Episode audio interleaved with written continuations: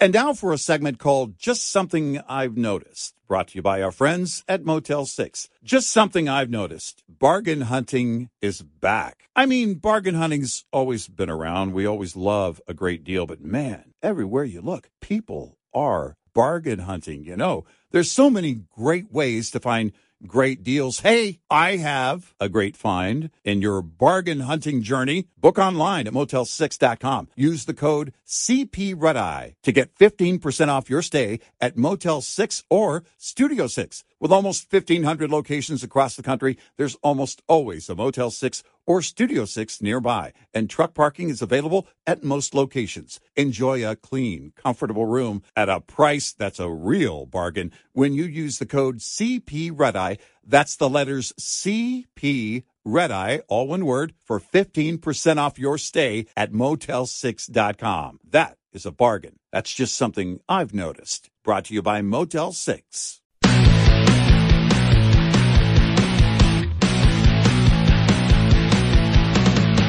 Now, it's Red Eye Radio. Gary McNamara and Eric Harley talk about everything from politics to social issues and news of the day. Whether you're up late or you're just starting your day, welcome to the show. This is Red Eye Radio. Hello and welcome. He is Gary McNamara. I'm Eric Harley as we move into a Wednesday, a very special Wednesday here at Red Eye Radio. Gary, good morning. Good morning. I'm in the middle of reading this here. Yeah.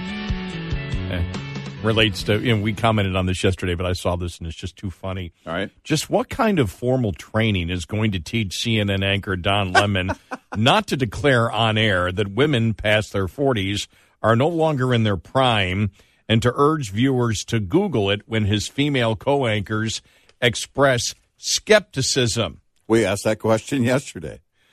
What uh, will the training cover on air speculation about black holes devouring missing passenger airlines? Okay, thank you for listening to the show, whoever wrote that, what Jim- you're reading. Jim Geraghty, National Review. okay. All right. Thank you for listening, Jim. Uh, I mean, that, I just, I just, uh, uh, That would be shocking if anybody at National Review was listening to us. and, but uh, w- w- will they set up a simulated news desk, use stand-ins for his usual female co-anchors, and have Lemon practice some off-the-cuff remarks? Then send some sort of electrical shock through his chair each time he says something inappropriate or steps over the line. Will the formal training be limited to sexism, or will it include comments like Lemon's qualified defense of calling South Carolina Senator Tim Scott an Oreo?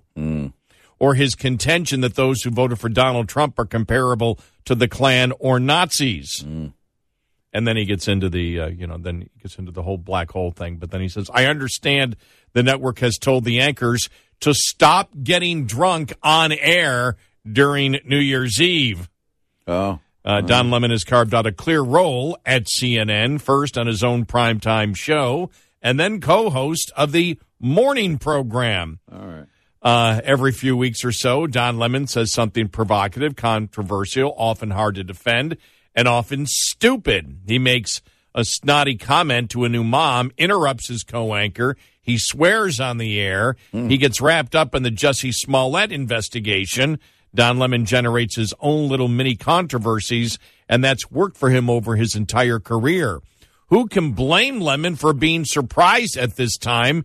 Everyone around him is acting as though he's done something unacceptable. This is who the guy is. How much is formal training going to change that?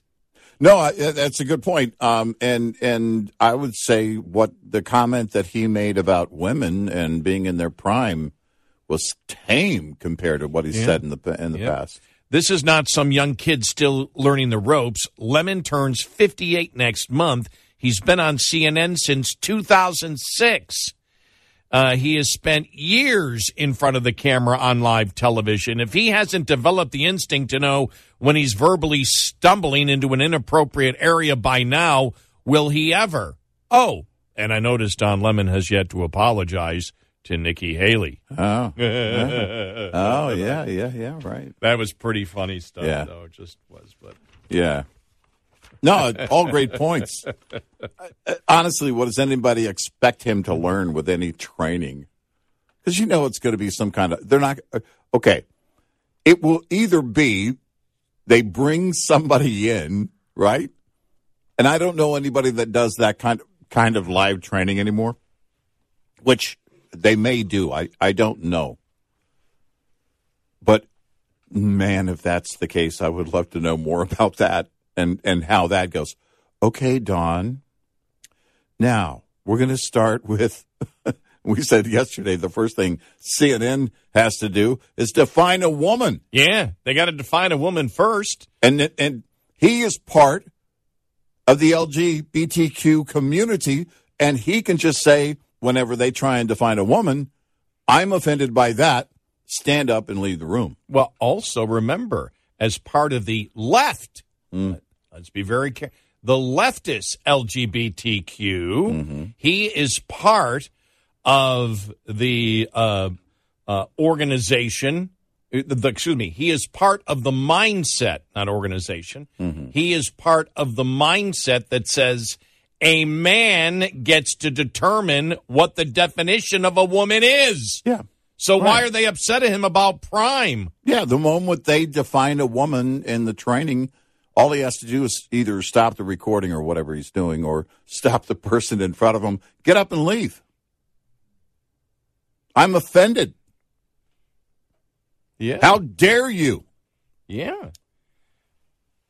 You're a biological woman. You don't get, he should have said that to his co anchors. You're biological women. You don't get to decide what a woman is.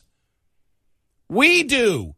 The, Exactly. le- the leftist LGBTQ defines what a woman is. And then he if, and if then we're a man, we can be a woman because we say so. exactly. And and then he would he would right before he leaves the room, he would scream, "See, this is the problem with women." this is why men need to take over their sports. See? See? And then he walks out, just makes it worse. You know, the Daily Look Beast. how look how sensitive all these women are about my comment. Yeah, exactly. That's the problem with all of them. They're all like that. Just makes it progressively worse. I know. And and the Daily Beast version of the story, they they said their sources at CNN uh, in the hallways. Everybody just you know they believe that his time may be limited there because he's such a distraction.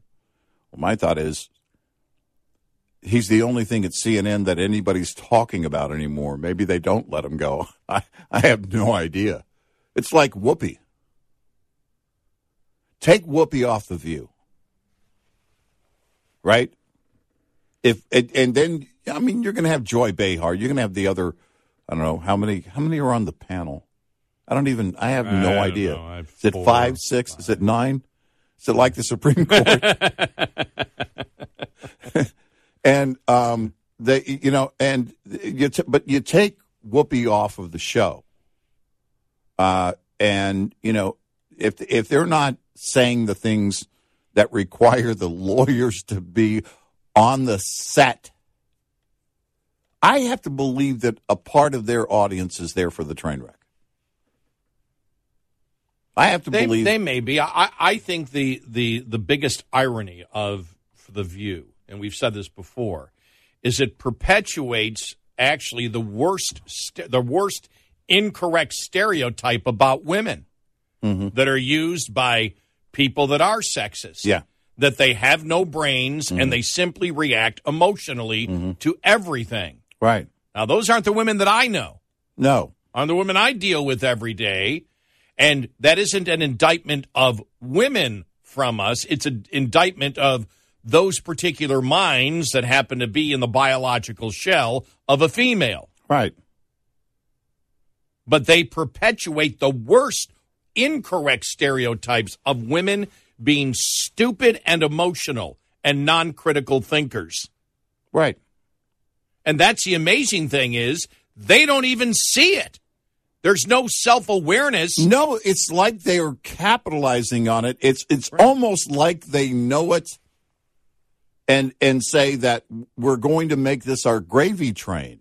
It's either Yeah. one or the other. Either they don't know it at all or they fully believe it and they're using it and just saying, you know, but but, but here's the problem. The problem is is that you know, you go through that. Now you've hired I wonder how many lawyers they actually have on the set. We know they're there. And because they've they've had to correct on the air. Right. They're either there or they're, they're either there Or or, they're mon- watching or, or- live. or, they're monitoring and Yeah. and immediately sending messages, but they are constantly monitored. and think ah. about that too.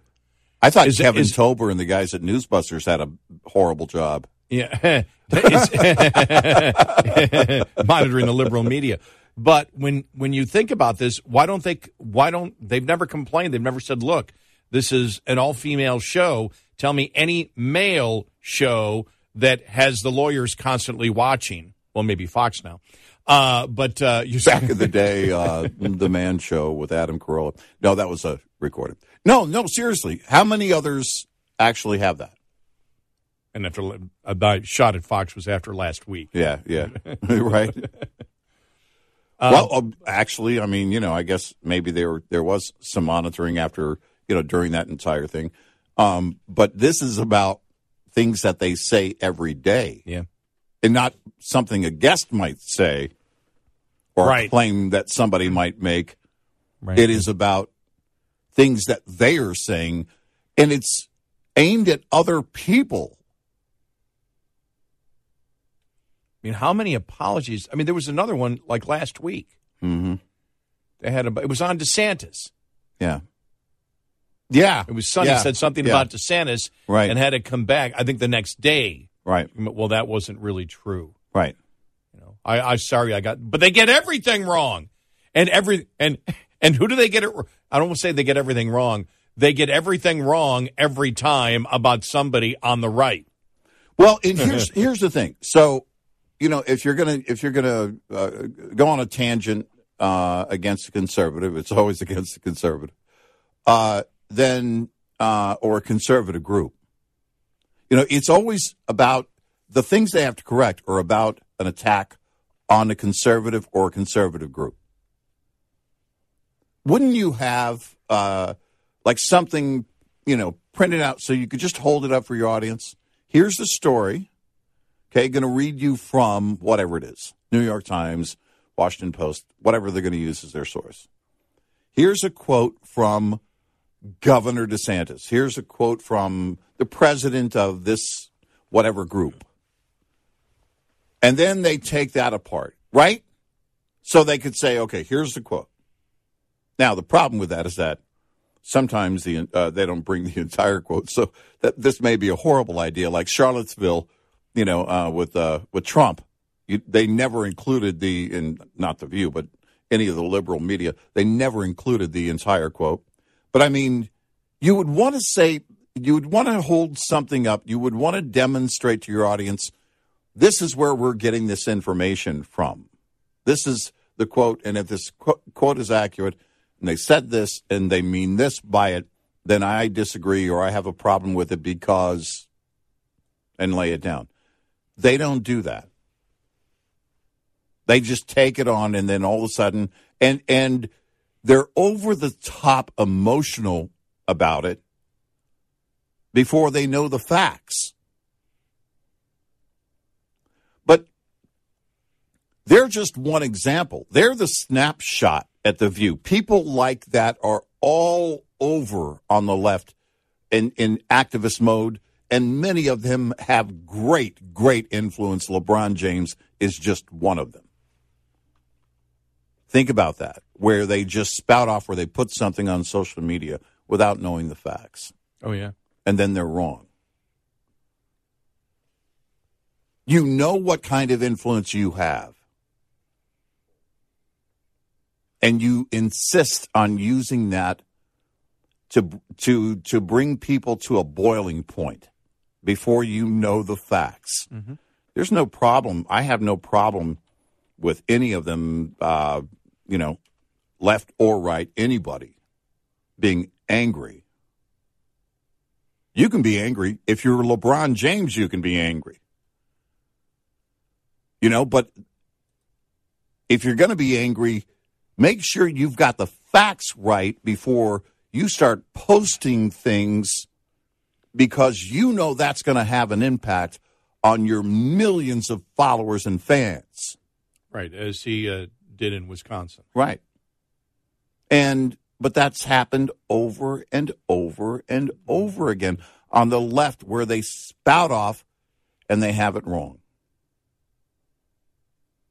You know, I'll say this, and maybe it's because they're worried about the lawsuits there at ABC, but at least they're making the apology from most people on the left that are activists that are in those positions. You don't ever hear the apology when they're clearly wrong and are proven wrong because they don't have a lawyer standing over them saying, "Yeah, you know, uh, you know, Sandmann won his uh, lawsuits there when they were when the leftist media portrayed him as and his friends as the bad guys, and he won, but he had to take legal action to do it. It was a good victory, but the far left is never willing to apologize unless they have lawyers sitting right next to them. 86690 Red Eye. Tires command a lot of attention. As a top expense for drivers and a leading cause of CSA violations, any tire maintenance practice that can help extend tire life is worth consideration. Consider tire balancing, which can set you up for savings and a smoother ride before your tires touch the highway.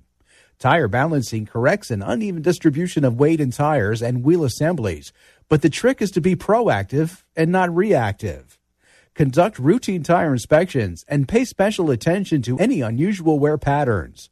Once unusual tread wear is visible on a tire, its traction and stopping distance is reduced and its lifespan will likely be shortened. This report is brought to you by Shell Rotella. Shell Rotella, with advanced synthetic technology, is designed to help keep your rig running with more mileage and less maintenance. We'll be right back with more Red Eye Radio with Eric Harley and Gary McNamara. And now for a segment called Just Something I've Noticed, brought to you by our friends at Motel 6. Just something I've noticed. We don't give enough credit to signs, and we really should. That sign over there tells you great French fries. That sign over there tells you this is your exit. And look at that legendary sign. It's the Motel 6 sign. It tells you a great night's rest at a great price. Book online at motel6.com and use the code CP Red to get 15% off your stay at Motel 6 or Studio 6. With almost 1,500 locations across the country, there's almost always a Motel 6 or Studio 6 nearby. Look for the signs. And truck parking is available at most locations. Enjoy a clean, comfortable room at a great price when you use the code CP Red Eye. That's the letters CP Red Eye, all one word, for 15% off your stay at motel6.com. That's a great deal. And that's just something I've noticed. Brought to you by Motel 6. What's up, everyone? It's Reality Steve, your number one source for all things Bachelor Nation and reality TV. Every day, I'm giving you the behind the scenes juice and your info on all your Bachelor Nation stories and also interviewing some of your favorite reality stars. My name has been synonymous with spoilers, but I'm so much more than that. Give me a listen. The Reality Steve Podcast, part of the Bleav Network. Just search B L E A V on YouTube or wherever you listen.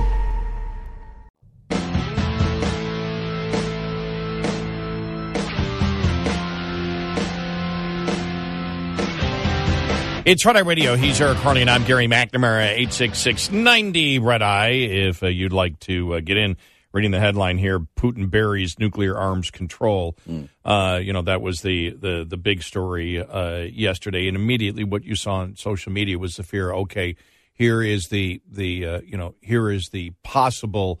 Uh, escalation, you know, people mm. talking about World War III mm-hmm. going to happen. The the the criticism uh, and the uh, the complimentary comments on what the president did, coming from you know different sides of the uh, the aisle, with with some crossover uh, there. But looking at the entire picture here, uh, you know what what has the pro- when you when you look at what's going on here, what are the things that people are thinking of? Number one, First off, the the nuclear arms control thing that doesn't matter because Russia wasn't following it anyway. Most people don't know that they weren't following uh, uh, following it, and they weren't following it in 2010 when Biden came in. Or, Right. Excuse me, not in 2010. They this this was a, a 2010 uh, treaty. They weren't following it. Uh, uh, this the last. This is the last nuclear arms treaty. They weren't following it when Biden came into office, and it's the first thing. One of the first things he did was renew it, as they weren't following it, and we were stating we were going to follow it. Uh, That's a problem. Well, it, it is know, the reason. The, the the fact that they're not following it really is right now at this point the main reason that they are such a threat in terms of nukes. I mean, Right. that nobody trusts them, and this is the I guess most recent example or set of behaviors by Russia in not following that. Well, and and this is this is the this is the concern overall when it comes to Biden and international relations. Now, everybody knows that one of the reasons that he did this was the fact that he's getting killed in the polls right now because of so many domestic issues. Yeah. And what you do when you're getting killed is you you do something like this, and then you start visiting. And the whole point is, you saw the Democrats. I mean, was uh, uh, the historian Michael Beschloss on MSNBC. You know, uh, said he's like Lincoln. He's like you know, Yeah. he starts Washington and everything else, and Yeah. it's just like. No, he's not. And and people look at this and say, "What's going on? You know, what's going on?" Well, this is a guy that's really concerned uh, about challenging Russia. Well, if you really were, the first thing that you would have done would not have been knowing that the Russians were not following this nuclear arms treaty, was renew it unconditionally mm-hmm. yeah, and say we're going to follow it, Right. knowing because he knew the CIA told him they knew. That, well, not only just CIA, but they wouldn't allow inspectors over there. Right. They knew they was they weren't following it. Right. So it's every. We'll get to more coming up here.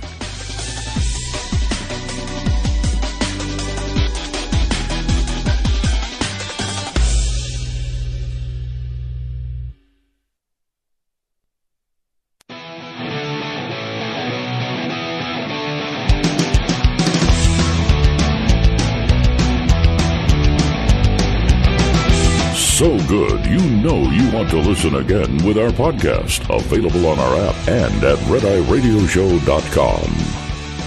And he's Eric Harley, and I'm Gary McNamara, 86690 uh, Red Eye, talking about uh, uh, Russia, uh, you know, pulling out of the nuclear arms treaty yesterday and, you know, the gasp. And it was like, yeah, but it's actually a good thing because now the administration cannot continue to say we're going to follow something, you know, because it was Biden who renewed it. And the worst thing that you can do for security of a nation is actually do a treaty, know the other side isn't following it, and and now because of not following this last treaty for a significant period of time, Russia now has 2,000 tactical nuclear uh, uh, tipped uh, uh, weapons, uh, m- uh, missiles. We only have 320. yeah. And that's because Biden continued during his administration. Uh, Like I said, he renewed it when he became it, and when he when he got into office, when he became president. And we have kept with this charade that oh, okay, this nuclear arms treaty. See, we've got this deal. When everybody knows, everybody knew Russia wasn't following it. Well, Right. that makes the United States look weak. That makes Biden look weak Yeah. that he won't confront the truth. Uh, what he did in Afghanistan, we've already talked about that many times, how reprehensible. Biden lied to the American public about what the soldiers told, what, what the, the generals told him. The generals said, no, in order to protect the United States, we need a small force here. We need to keep the airport here, and we need to support Afghanistan. That's what that's what we need to do. He lied to the American public and said they told him the opposite. And went under oath, every single general said, "This is what we said." This yeah, once we- again, uh, you know, uh, someone like a Vladimir Putin is doing something that benefits the U.S. that Joe Biden didn't have the, the wherewithal to do. Well, it, it makes it so there is no excuse for Biden. That's uh, that's what anymore. I mean. Yeah, it, it just you know, and it, but this is how a Biden presidency is is bound to go. Is that Russia's going to take the lead? They're doing it for a different reason. It was really a show of power. It was oh, Biden's making a visit. Okay, we'll announce this. Uh, yeah, and so when you look at the totality, uh, totality of the Biden administration so far and what they did with Afghanistan, which told China and Russia, it showed uh, it showed uh, both President Xi and, and and and Putin. It showed both of them. We'll lie to the American public. Yeah. I'll do something that gets our soldiers killed, Mm-hmm. and I'll lie about it to fit a particular leftist narrative. And it told our allies that I'm willing to lie to my people and put your every boot on the ground that you have in Afghanistan or anywhere else in danger to do it. And and so when you see that and you combine it here, you look at Biden and you know he's in political trouble, and then all of a sudden he's over there, uh, you know, on a dangerous trip. Yeah, Yeah. you know, you go to Kiev, you don't, you know, you you don't know, but he he did it, and he's blustering. You know, this is, and that's typical Joe Biden. Mm-hmm. I'm not going to do the job ninety nine percent of the time, but I'm going to go over with all this bluster over there and say, you know, you know, this is what, and we're united, and we're this, and everybody's looking at him going, no, you're not. You know, you're in political trouble, and that's what you're. You, that's what you're doing now we agree you have to confront Russia. Yeah, but Joe Biden's not going to do it.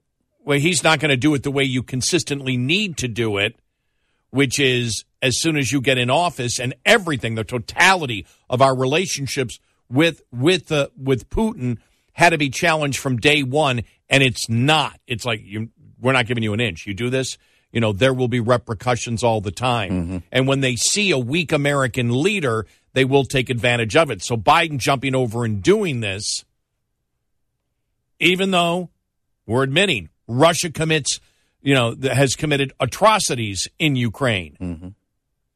without question. And I believe that U- Ukraine, and I, I do believe now, I mean, I'm not sure what's going to happen with China getting in, but nobody saw that this war was going to last this long, including the Russian people.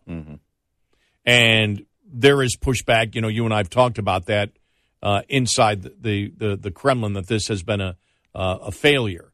And so people look at this and they say, okay, well, this is, could be a very, very, this could be a very uh, uh, scary moment here in history. I saw a bunch of headlines yesterday: World War Three, World War Three. You know, if if uh, China gets in, uh, in involved in it, but that's where you don't let it ever get to this particular point. You don't let one instance of Ukraine set the policy of the United States with Russia. It's from day one. You're not following this, we're out. You're not doing this, we're out. Mm-hmm. Sanctions on everything, and we'll get. You are a leader from day one. And Biden has not been a leader from day one. And all of a sudden, it's like 99% of the time he's not a leader. Then he decides, okay, we're desperate. Let's go over here and do this because they are desperate. Yeah, They're- he's desperate for his own political existence Right, and, every- and possible right and legal and, issues. and well then not only that not only the, you know those things but then the whole the whole balloon thing Mm-hmm. which made no sense which people look and said he just shot those down to save face so everything so the the left that's saying it's terrible that republicans aren't standing by the the, the president in this moment well he doesn't deserve to be every uh, stood by everything that he does should be looked at with suspicion because Well, he's willing to lie to the American people, and those lies help get American soldiers killed. And he lied about what I don't know in American history if that's happened, where a president has lied about what the generals told him about a 20 year war. Well, I mean, he's taken, you know, he's handed victories to uh, the Taliban in Afghanistan. He's done nothing against Putin, nothing effective against Putin. But man, if any of you amateur balloonists think you're going to get away with floating balloons, you're going to you're going to see the strength in Joe Biden once and for all. And then politically, uh, politically, the problem uh, is when you see, you know, this president doesn't give a damn about Americans on the border. And No. and people look, people can people can walk and chew gum. Americans can walk and chew gum at the same time. And they sit there and say, "You don't care about our border. You don't care about fentanyl coming across. You don't care about the cartels having tremendous influence inside the United States. You don't care about this all. Otherwise, you do something uh, about uh, about the border. If you really believed in the United States, you wouldn't be trying to kill the energy sector. You would all the things that he is doing, as we have said on energy, what he is planning makes us weaker against Russia and China. So please spare me that he's a strong American leader because he took the dangerous trip. No. Not when he is hurting the the energy security, the economic security, and our national security on energy itself. And so there are so many things that you look when you, you have to look at the totality of what an administration does. And the left is hoping, the Democrats are hoping you just look at this particular point right here. Oh, see, he's strong because he went over there and he said, we're all together. Mm-hmm. Well, sorry, that doesn't cut it. That, no, look at his actions. Those aren't actions. Exactly. I mean, and, and that's what you look at day in and day out. And again, with the, I'm glad, I'm, I'm happy that this happened yesterday that Putin buried. The headline, in the Wall Street Journal: Putin buries nuclear arms control, and they make the point as we make. That's a good thing because we were pretending that they were following it and they weren't, and that makes us weak. Well, so and, but it, but it also with with Putin getting out of it, it brings everything to the surface again to demonstrate exactly how weak our president is. So, in that regard, it's it's once again being demonstrated to our enemies, would be enemies, and our allies exactly how weak this president is. Putin yep. getting out of it shows you exactly how bad it was, how wrong it was for our president to renew it. Yeah, getting out of something that they were out of. exactly. Well, think about it. They're demonstrating his weakness. Putin knows this. By getting out of it, you're making Biden look even weaker. It may be a good thing on the surface, or it may be a good thing all the way through. Except the imagery is your president should have taken the lead here, not Putin. Your president should have shown Putin, not the other way around. Putin is toying with Biden. He took Crimea during Obama. He knows weaknesses. And he plays them all day long. And that was just another play to Joe Biden's weakness. And it's pathetic. It makes us look even weaker. Yeah. So, uh, and and when you look at the the uh, the opinion that's out there right now that he seems to care more about the Ukrainians than the American people. Uh, you know that is the that is a political nightmare. Uh, you know, for this president, you can sit there and say he cares about the Ukrainian people, and the first thing that comes to American minds is, "What about us?" And so you look at, and, and again, the the the uh, tanker accident, or excuse mm-hmm. me, the the train derailment uh, in Ohio is just a microcosm of everything else. Well, I'm, say, I'm well, waiting for you know, why, if if if you actually want to stand up against Russia and China, then don't you want a strong America economically, energy energy wise, uh, well, economically and uh, economically and energy wise. I mean, is that what you want? And he doesn't want it, and the Democrats don't want it. And you can't sit there and just look and this, this is the problem with the Democrats. They'll take one little moment in time and say, that's the evidence that he cares and he's strong. Well, I got a ton of evidence elsewhere that shows he doesn't give a damn about the security of the United States. And tell me where I'm wrong. Well, look, um, look where his enemies are. His administration made enemies with border agents by lying about them. They make enemies with the energy companies. Where are Biden's true enemies? Look at the attacks and you'll see them. He's been attacking individuals and groups and industries here at home. Those are his actions. And now wants to go after everybody with the IRS. They want to go after everybody big and small with the IRS because you're not paying your fair share. Here's a headline right here Biden spurs spurns U.S. energy producers, turns to Venezuela for millions of barrels of Exactly. oil. Exactly. I mean, that's the problem right, Right, there. right. And sorry, deciding, okay, I'm in political trouble. I need to go to Ukraine. When he does this, well, you're getting oil from Venezuela and you're not out. There should be a national, absolutely, there should have been a, a long time ago, uh, a, a national push, especially when we uh, figured out that fracking worked, to become completely and totally uh, self, uh, you know, depend, uh, self dependent on uh, on fossil fuels. Mm-hmm.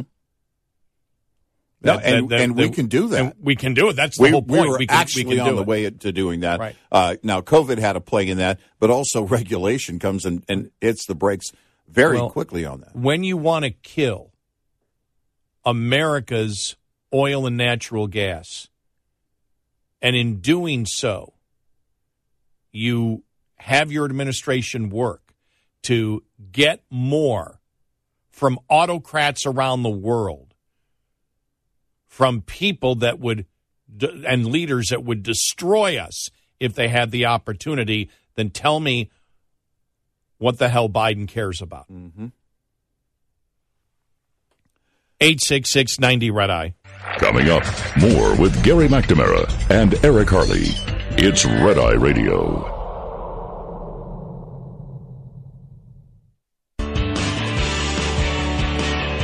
It's Red Eye Radio. He's Eric Harley, and I'm Gary McNamara, 866 90 Red Eye. We're just discussing, you know, whether the uh, the CIA knows that uh, uh, Putin is uh, a lot sicker. Those stories have come out over the last couple of months. Right. Than is is uh, is is publicly known and and may and and may be forced to step down or because of of uh, that uh, the weakness that there's a possible coup uh, in in the works, and that's why okay, if we send Biden over, I mean that would look great if Biden was over there, and there, then there was a coup at that point. And Well, lab- that's it, because it would be hard for me to believe that while Biden is on the ground in Kiev, that it didn't get back to the Kremlin, that he's there.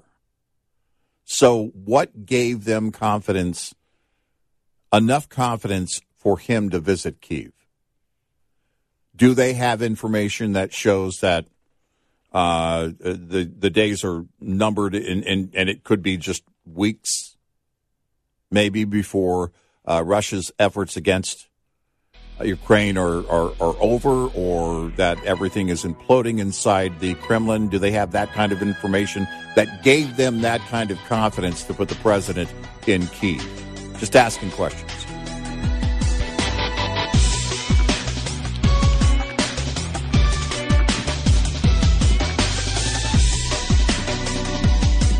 Top of the hour news is brought to you by House Products. Visit houseproducts.com. This is Red Eye Radio on Westwood One.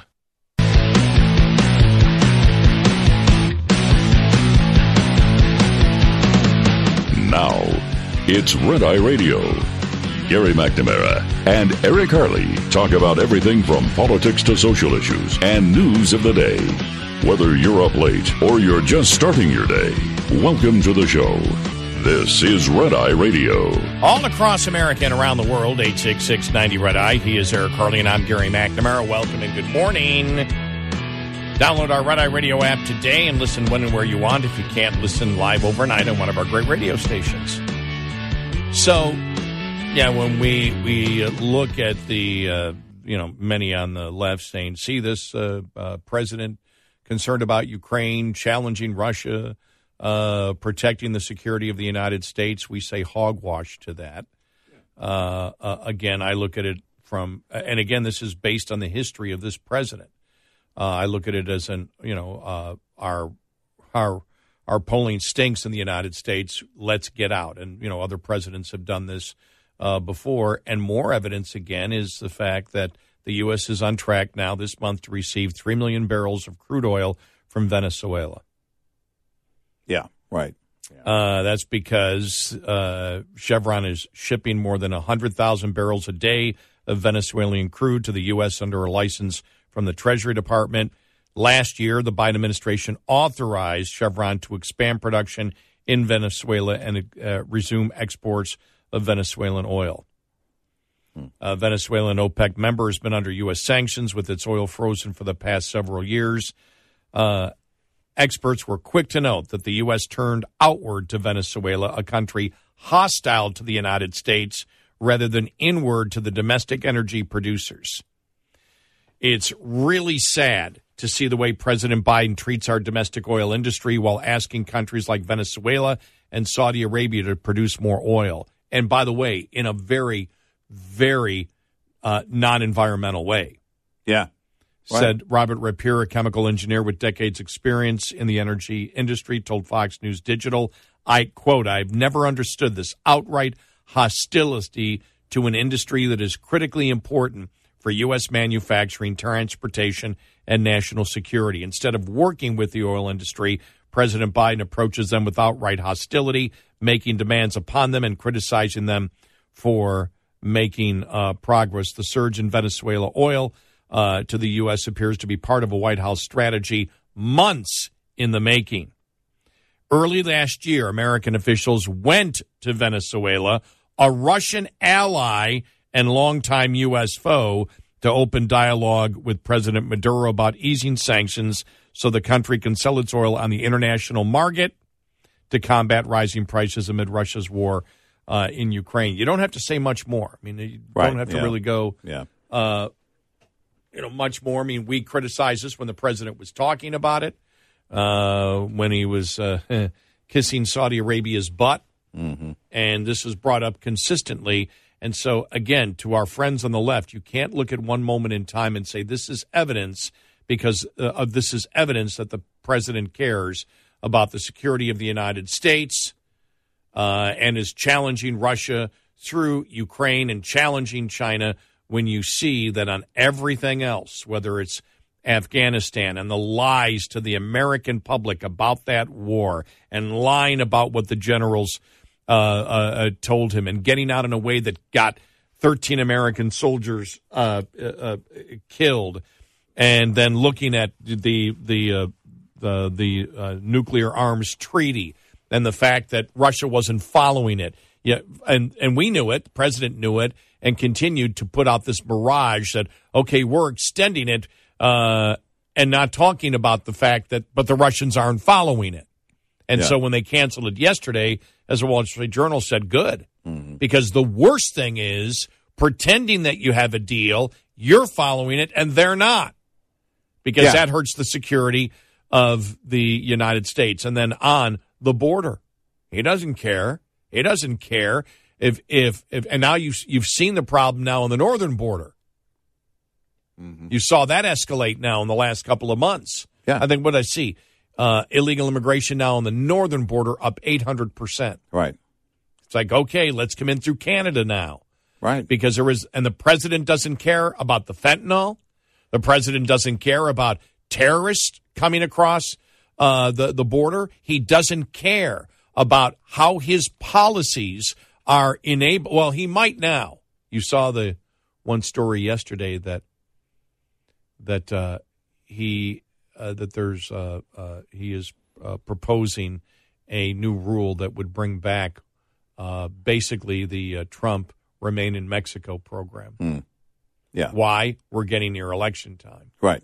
We're getting near election season. So he has to pretend something that he is not. But we saw it's like the whole thing with COVID. He never cared about COVID because he no, never cared no. about uh, securing the border in any way. He didn't care. And we know that people that had COVID were sent all over the United States.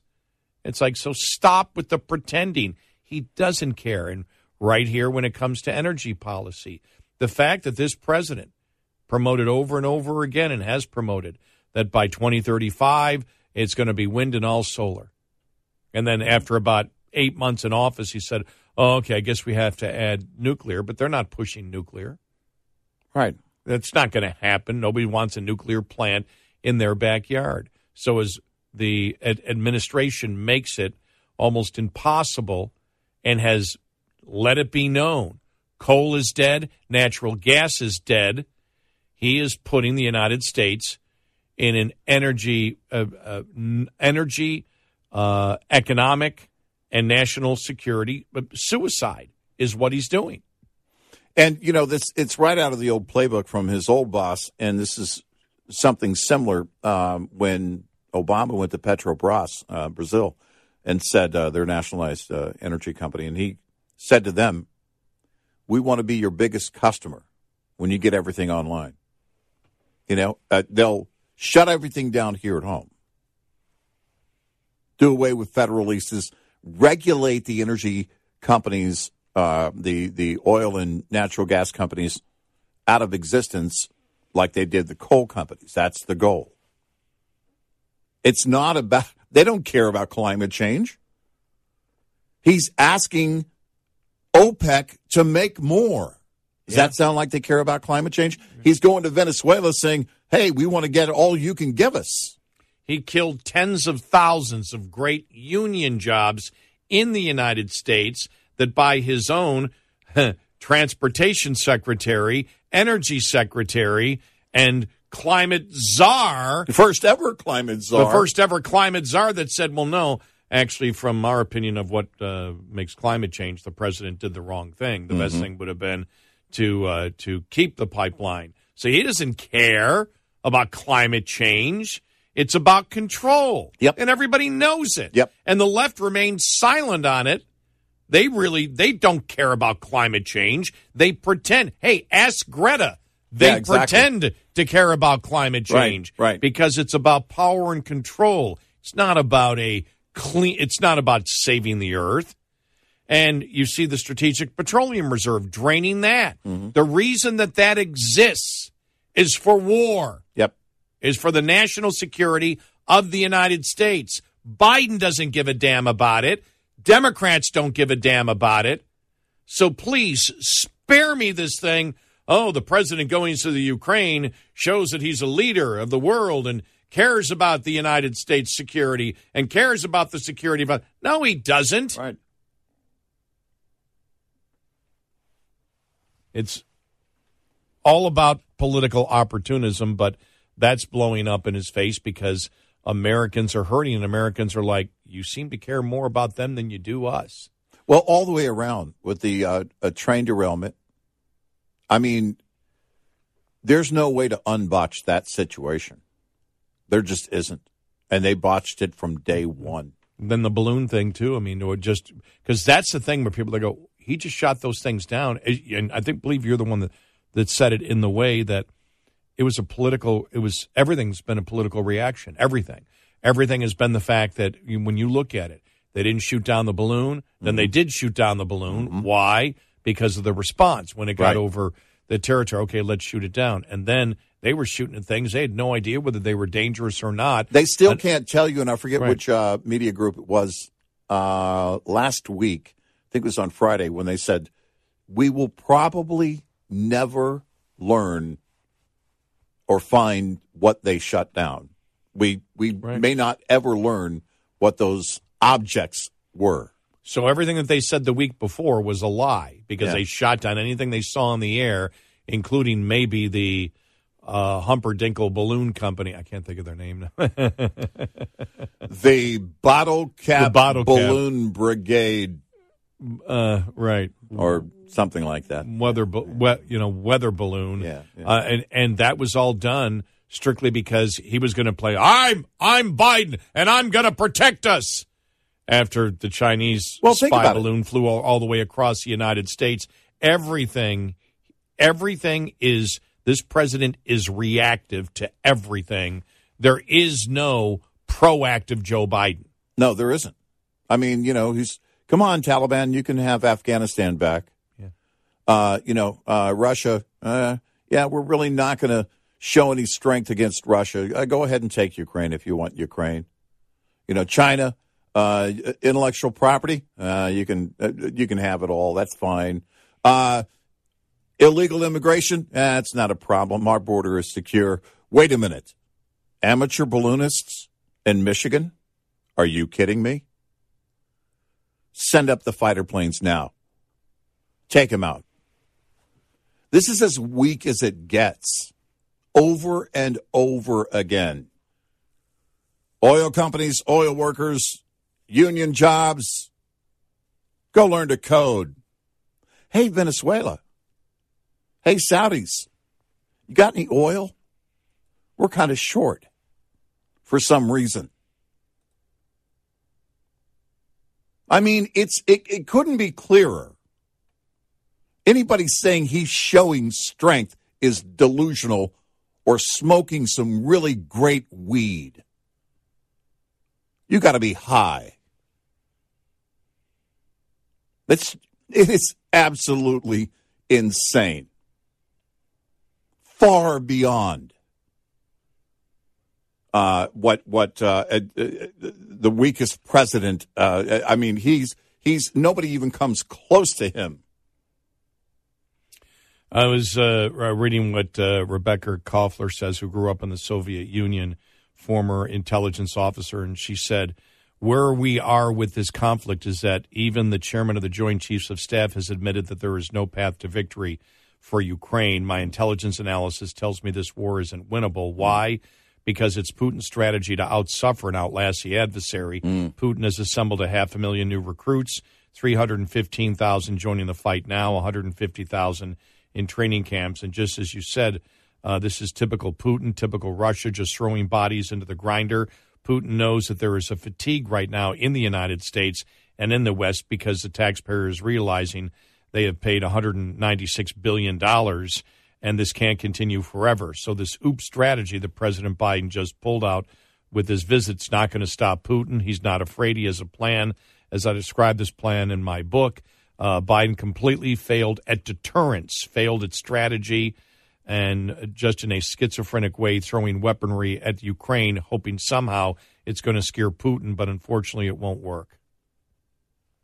Well, that's it. I mean, it's good. We've been saying from day one, it's going to be uh, something internal that brings Russia down, whether it's an illness with Putin or uh, internal strife with his top generals. Right. And that that would be the other question. That would be what's the question of what's going on in Russia. She said somebody needs to realize that the strategy of just throwing weaponry is not going to work. Huh. Weaponry and technology do not win wars. Strategy does. And unfortunately, despite 10 years worth of every single piece of intelligence that we had back in the intelligence community. We had scores of wargaming predicting and going through this conflict and how it's going to unravel, right? How it's going to unravel is that uh, it is going to ratchet up if tensions are escalated. It's going to ratchet up cyber nuclear Armageddon. President Biden knows this. This is exactly why he is not deploying forces into Ukraine and he is not sending F 35s hmm. into Ukraine. Uh-huh.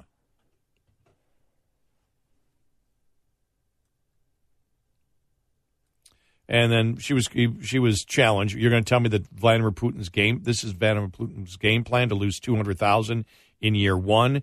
His plan was to win in one week. He had officers going there with police uniforms because they thought they were going to walk into Kiev.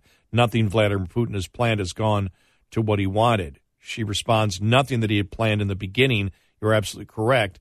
Uh, he miscalculated how long it was going to take him to run over Ukraine. Well, he miscalculated everything. Well, not everything, not everything, because again, Putin is planning on a relentless, draining war of attrition, throwing people into the meat grinder. Yes, they lost 200,000 men. In World War II, the Russians sacrificed 20 million, with the population of Ukraine being 43 and Russians 143. You can do the math. This conflict is going to go on forever. Well, and that's it. The question is, all right, not what the, at this point, the question isn't what did he set out to do or what did he believe was going to happen? What were his plans then? The question is, what does he have the ability? What is the nature of a Vladimir Putin in a situation like this? And it, it is logical that he could wait it out. If he's sick, then that's not, you know, going to happen. If there is internal strife, I don't know about a coup, honestly. I, I that would surprise me if if that were to happen. No, but it's a it's a question that's been asked, and uh, you know, by a lot of experts too. You know, will will there be that uh, attrition factor in the, uh, uh you know, there? Um, as long as it goes on, Putin achieved his goal. His definition of victory is very different from ours. It is preventing us in Ukraine from victory. Mm-hmm. The devastation of Ukraine. Ukraine right now has been decimated. The industrial base is destroyed. The agricultural base is destroyed. It is ceasing to exist as a viable country because we are providing the entire gross domestic product. They are entirely depending on us. And mm-hmm. that's going to continue, which means the money flow year after year after year, which mm-hmm. again, mm-hmm Vietnam, they China, Russia look at Vietnam, say there's a limit to what the United States will do, and there's a limit to what the United States will do now. Right. The right now the Pentagon's already telegraphing to Ukraine that this is an uns, unsustainable because we are doing our own review because our own weapons stockpile is depleting. Some of these this weaponry is going to take seven to eight years to replace. Ukraine is having an extremely high burn rate of ammunition so our production cap, cap uh, capacity is outmatched. The conflict reveals the Pentagon's inability to plan for anything, right? So, right now, when China is actually looming, this is what I'm predicting right now. I see the writing on the wall. China, just like what I predicted with Russia, China's gearing up for war, right? Hmm. Xi has installed a wartime cabinet back in October. China has identified glaring airspace security gaps gaps in our defense. So there you go. 866 90 Red Eye. Surviving and thriving as an owner operator has just as much to do with managing costs as it does with generating revenue. Like the chief financial officer of any company, you have to be concerned about rising costs, especially without increases in revenue. Trying to reduce costs, let alone make sense of them, can be a complicated task. Understanding basic principles of operating costs can save you thousands of dollars a year. A penny saved could be $1,000 earned. Saving just one penny per mile over 100,000 miles driven annually will deliver $1,000 to the bottom line at the end of the year. Owner Operator Business 101 is provided by Shell Rotella. Shell Rotella, with advanced synthetic technology, is designed to help keep your rig running with more mileage and less maintenance. Lines open for your calls. 866 90 Red Eye on Red Eye Radio. Afford Anything talks about how to avoid common pitfalls, how to refine your mental models, and how to think about how to think. Paula, while certainly you can mess up on a million dollars a year, it is far less likely than it is on $30,000 a year. Right. I would meet wonderful people that were struggling with a budget that was super tight. It was 100% you need to make more money. Make smarter choices and build a better life. Afford anything wherever you listen.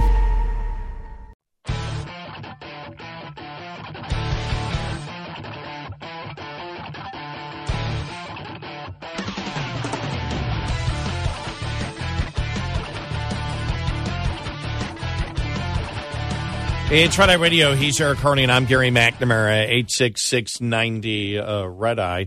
And when the, you know, th- this is another thing that that security expert brought up on, on Fox that as we are fighting this war and throwing more and more money at it, because as she was making the point, we are the GDP. I mean, there is no industrial base there. We're mm-hmm. providing them everything.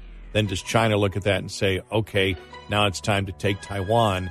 Because America is already tired of all the money going into Ukraine. And so this opens up the ability, which is why you've got to be tough with them from day one in office, not just reactionary. Right.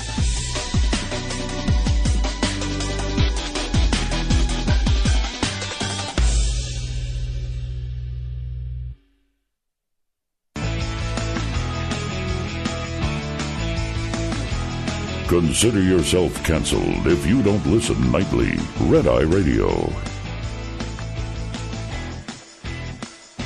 It's Red Eye Radio. He is Eric Harley, and I'm Gary McNamara, 86690 uh, Red Eye. This is interesting. Three campaign strategists have reportedly declined leading President Biden's potential 2024 campaign, mm. raising red flags that Democrats are concerned – about the president's chances of reelection. Mm-hmm. As Biden is reportedly preparing to launch his reelection campaign in April, his advisors have been turned down by three campaign strategists three separate times, the New York Times reports. The strategist who declined to work with the president also refused to have additional conversations about the post for professional reasons. Mm-hmm. The rejection of Biden's 2024 campaign is significant because polling shows a majority of Democrats do not want Biden to run in 2024.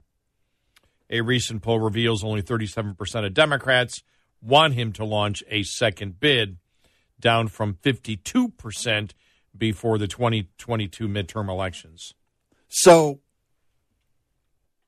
when you're a campaign advisor, sometimes you get, you know, a, an interview slot in the media. Uh, most of the time, you're not taking questions, but you will be faced at some point with questions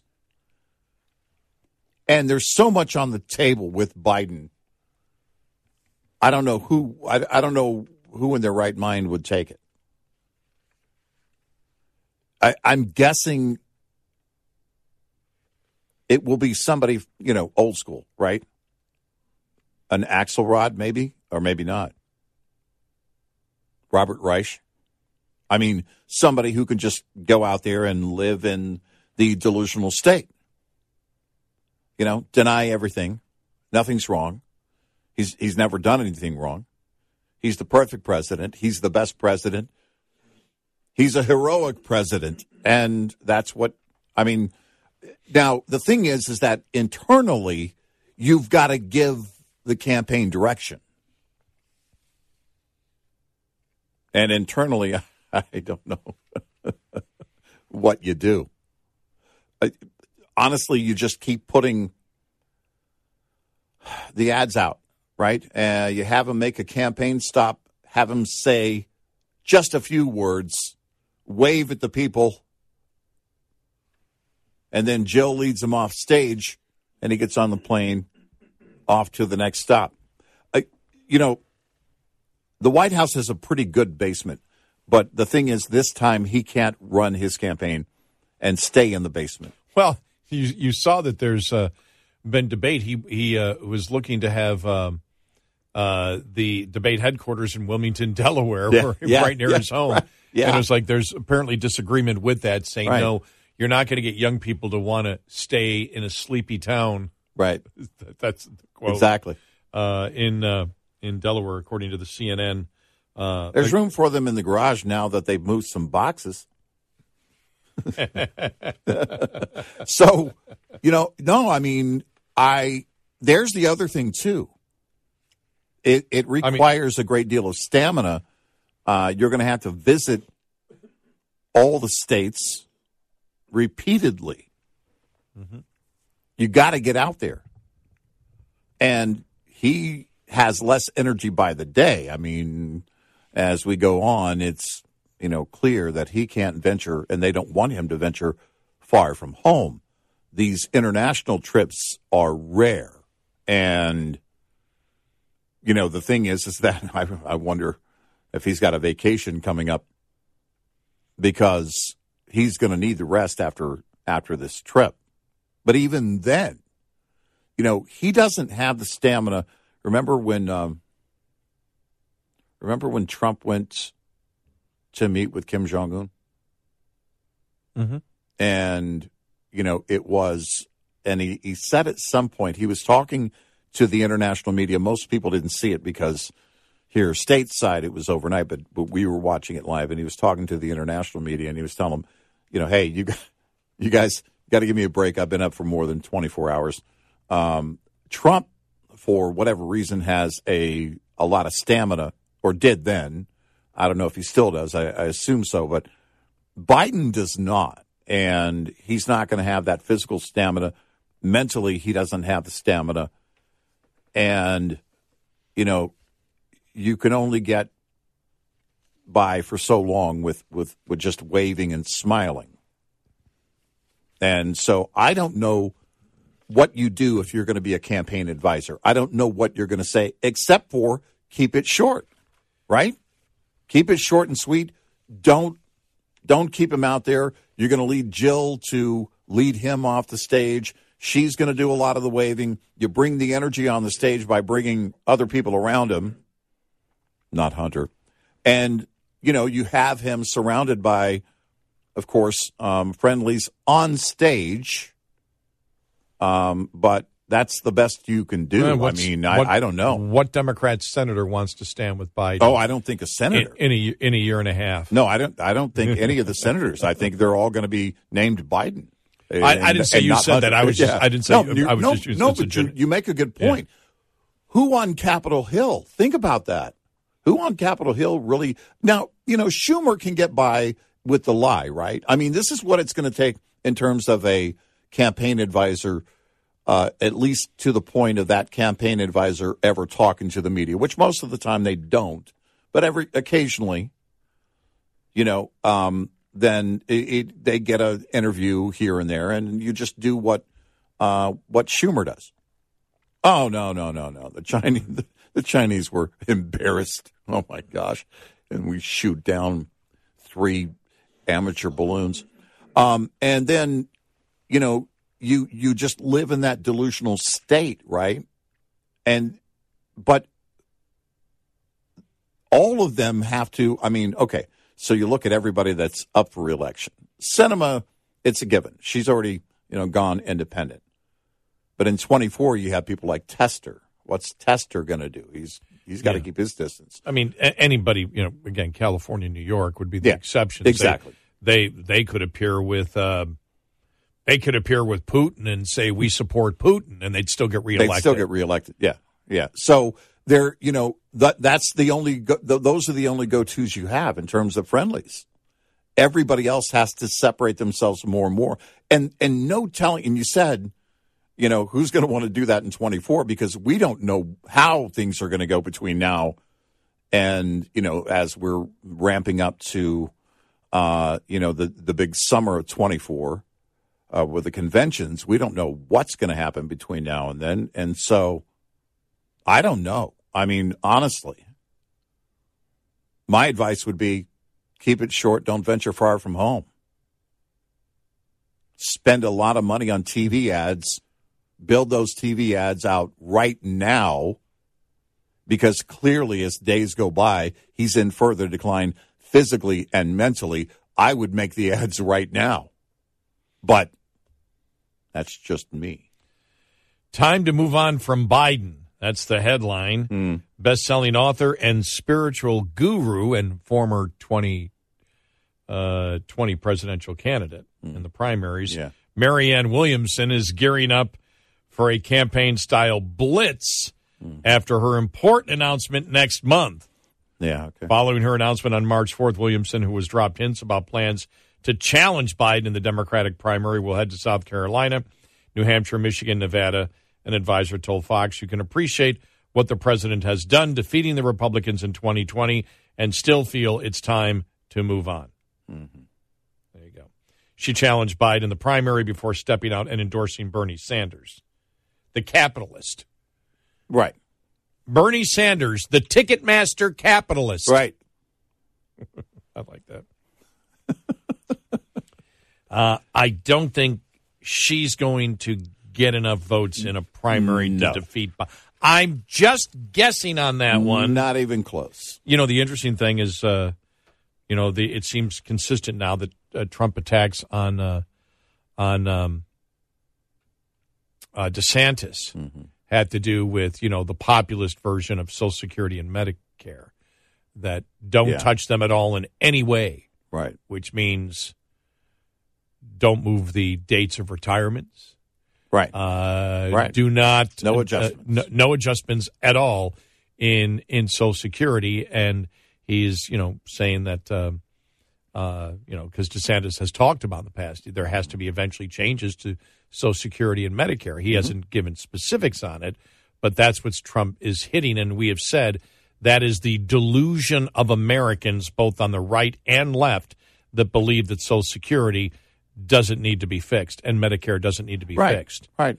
That's a delusion of the populist on both sides of it.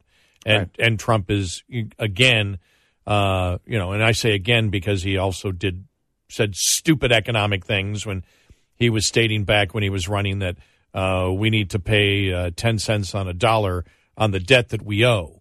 Well, that was never going to uh, happen. And then when he became when he really became a viable candidate by talking about fiscal responsibility, and then six months later, after he was you know got the nomination, basically had the nomination sewn up, was talking about the fact we need to borrow trillions of dollars because the interest rate is really cheap and we can fix our infrastructure. So trillions and trillions, yeah, but it may be cheap now, but it won't be cheap now. right. right, now, as we yeah, know. Down, down, then down and, the road, right? And, and we said yeah. no. I mean that was that was wrong, and Trump was one of the first people to propose a wealth tax, and he was wrong for doing it. As now that's become a favorite of California liberal socialists, and and uh, here where Trump says that Social Security and Medicare can never be touched, it has to be. Yeah, that's just that is that is going. And by the way, I'm somebody who could be collecting now, but I'm not mm-hmm. as of yet. Mm-hmm. I'll get more when I do collect. Mm-hmm. Uh, but I reached the you know that that age, so yeah. I mean, it's uh, when you look at you know Medicare, for example. I think what that's been extended out to 2026. Mm-hmm. But it's it's real. It's the numbers. It's the math numbers, and you have a significant portion of Republicans, and you saw it with you know Rick Scott when he brought it up, and mm-hmm. now it's not part of his plan anymore. Right. And McCarthy, it's like now Republicans, you can't tell the Americans, Republicans are now more and more Republicans. You can't tell Americans the truth on Social Security. Keep telling them the lie that all we need to do is get rid of foreign aid and wasteful spending, and Social Security and Medicare will be fine. Yeah, I they mean, won't. Yeah, be. right. They won't be. I mean, um, use a word, try and use a word like austerity now, it's worse than communism. And if and, if, and if and if Trump makes that statement, he's lying to Republicans. Yeah, if any if any Republican makes that claim that they that Social Security and Medicare doesn't have to be changed and evolve mm-hmm. Into some into something else, if you are promoting the fact that Social Security and Medicare are fine and you don't have to do anything and it can remain exactly the way it is right now. You are lying to the American public right. in order to get elected. And you know it. There is yeah. no way to do this. Uh, and, and, you know, there's more talk about raising the uh, FICA tax cap and or doing away with the cap altogether. That's not going to get you there. That's not going to get you there. It's about what you're paying out. You know, if if if you say move it, you know, move it from, you know, if you if you take away uh, people being able to take the early benefits at 62, mm-hmm. and if you move 65 to 70, and then the maximum to 75, you'll probably extend it out a few years. But still, yeah, it's not. Yeah, it's not going to be much. Right. It's it's not going to. You're going to have to revamp the whole thing. Yep. The design was flawed from the beginning. At some point. I, I don't know how you design it to where the American public will accept it at that time. Oh no, no, when no. You when you when you have to, that's the problem. Right, right. Politically, because, try and introduce that idea. What do you do? Uh, well, you I, can't. Uh, I think, uh, and and this may this may be you may view this as self-serving, and uh, I just won't write it in an email uh, and and uh, and mm. say something different on the air. Mm-hmm. Um, we I think we should start changing it after I die, so I get all of mine. Gary McNamara. Yeah. 866 90 Red Eye. Get in touch with Red Eye Radio, toll free at 866 90 Red Eye.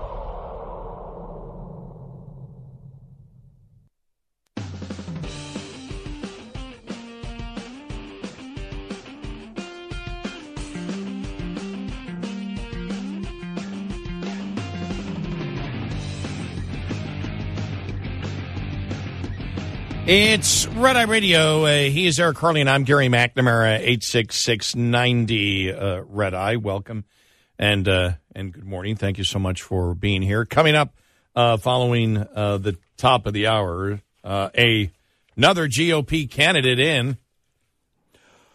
Okay. And I know you're going to say who. Yeah. We'll get to that. And wow, to see those 55 schools mm. in Chicago.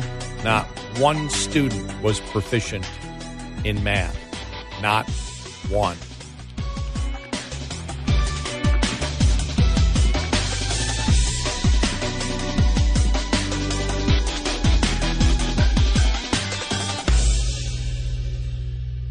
This is Red Eye Radio on Westwood One.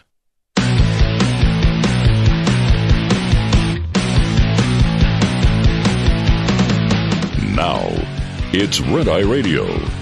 Gary McNamara and Eric Harley talk about everything from politics to social issues and news of the day. Whether you're up late or you're just starting your day, welcome to the show. This is Red Eye Radio. All across America and around the world, 866 90 Red Eye. He is Eric Harley, and I'm Gary McNamara. Welcome. Thanks so much for being here. Download our Red Eye Radio app today, and you can listen whenever you want if you can't listen live overnight. And uh, that's cool. And thank you. Yes. Uh, just to make you know Social Security simple for people because people get upset when you say, "Look, when politicians tell you, you know, and Republicans now are on board there, they, as, as you said, there is no political win for what has to happen to Social Security and Medicare. No. There isn't a political no. win. No. Because somebody's going to have to pay more. And it's very simple. When Social Security started, the amount of people collecting for the amount of people putting in, I think, was, I, am doing this from memory, might have been six, seven, eight to one. Mm-hmm. Now it's two point something. And you can look at it very simply. Roughly, I think 67 million people last year collected Social Security. We have under 150 million workers. So you multiply that, it's, you know, 2.32, and it keeps going down. And when you see that the average, you know, the average person pulls in, I think it's around, the average American pulls in about, trying to think of what it was now, um, about seventeen thousand a year in Social Security. Hmm. All right, and the average American pays in with the company's match roughly six thousand a year. So you can sit there and say, okay, two point, and that's why when you look by twenty twenty six, the latest projections that have come out from the Social Security Administration from December uh, you will be paying one over 1.5 trillion for Social Security, yet only putting in 1.48. What keeps those benefits coming are the IOUs that have been written. Mm-hmm. And that will continue. I think it's to 2034, 2035. It was extended last year a couple of years because a million more people died in the United States mm-hmm. than expected because of COVID. Mm-hmm people that would be collecting Social Security in that time period that was projected. And that's, you can't get away from that math. Right. And we're not making new people.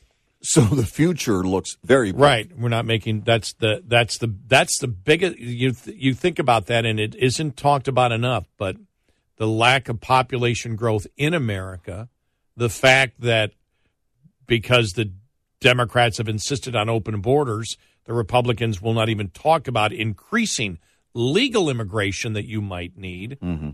Remember, it was Trump, and we talk about this often because people don't expect it. It was Trump when he was going back and forth with Jim Acosta on illegal immigration. That and then Acosta, remember, wanted to hog the mic, and mm-hmm. then he got kicked out for a while, and then he was back in, and all that. But people forget what that conversation was about. Yep, Trump was talking about the fact that we have to have legal immigration if we want to fill the jobs that's coming because the population growth isn't there. But Republicans decided this year we can't talk about that. And we understand why politically. You've because got, there is no win when you start right. talking about making changes to benefits. Then there is no political win there you're going to get nothing from uh, but pushback from everybody.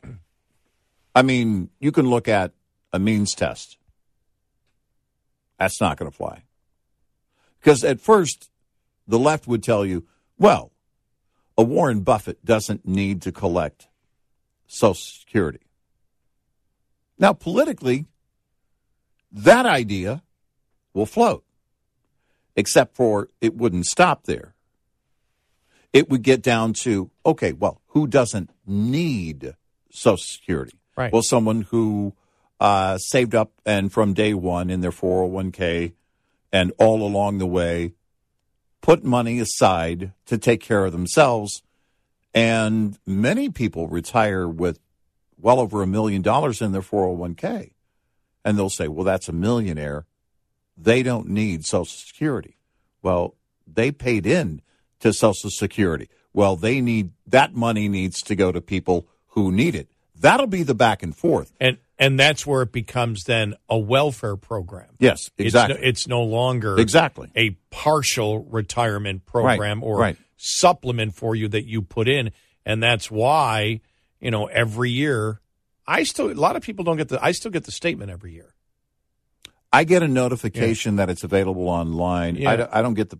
I don't think I, I get the paper. I still I got the paper statement last yeah, year. I don't again. think I've gotten wow. it in in a long And- time. But I I went in and and chose that in my account. I I don't get that by paper anymore. Now, very interestingly enough, they don't. Um, they only tell you what you put in. They don't tell what your employer put in for you. there is a lack of transparency there from Yeah. from from the government. They here's what you put in. Well, no, it's what I put in with with the the company's match because that actually went against the company charged that to me. Mm-hmm. You know that because that if they didn't hire me, they wouldn't be paying that. So that's the cost of me working for my company is the half that they put in. Mm-hmm. And but if you yeah, you could means test it, but people would be furious because then it's no longer it becomes it was never intended ever to be a welfare program and that's what it becomes. You put in to take care of other people, you don't collect any of the money that you put in. Uh, and and by the way, this happened again the other day. I had to correct somebody again.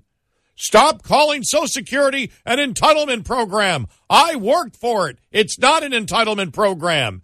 And everybody, there must have been a hundred. You're right. You're right. You're right. And this is where people in the United States are stupid, where we don't think. Yes, it is an entitlement program. You put into it, therefore you're entitled to get it. Don't confuse it with entitlement mentality. Yes, and I had to put. I, I was very nice. I said, mm-hmm. "You're confusing this with entitlement mentality." You don't have to be nice to stupid people. They don't understand anyway. Well, I mean, it just it just drives me crazy because everybody goes along with it, and it's and from day one when I saw that, I went, "Stop it!" It- They're not saying it's an entitlement mentality. What they're saying is you're entitled to it because you put into it. Yes. So it is an entitlement program. It's a true entitlement. Yes, it's a true entitlement. It's actually yours. yes, and that's and that means testing would take that away.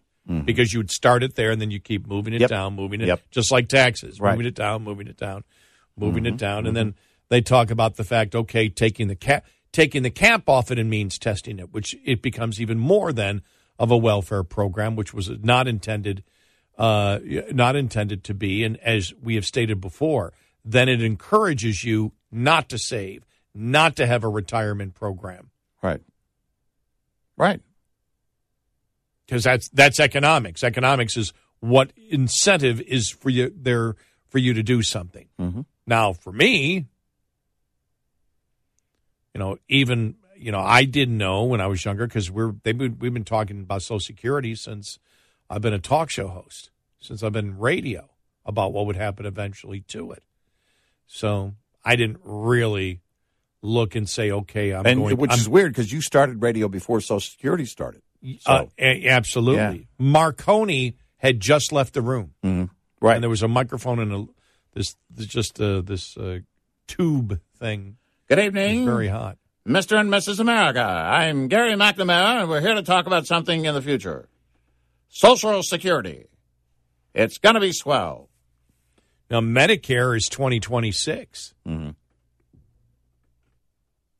and again that was extended a couple of years out because a million more people than projected died that would have been collecting Medicare. Mm-hmm. And so they got to do something about Medicare in the next couple of years. And this is why we laugh where when the Democrats sit there and say, we need to have Medicare for all that takes care of everything. We can't even have Medicare for some. Partial, Partial Medicare. Medicare for some. Partial Medicare for some. Yeah. Because you still have to pay. It's not all free. Eh, Medicare for all. Well, when you get this Medicare for some done, then maybe you can talk about Medicare for all. Well, that's all. funny because the closer we get to it, uh, you know, the end of the money, the less you hear about Medicare for all. They don't call it that anymore because everybody's talking about the end of Medicare. Yeah. Just call it single payer, call it socialized medicine, call it anything but Medicare for all. And at some point, there has to be a reckoning.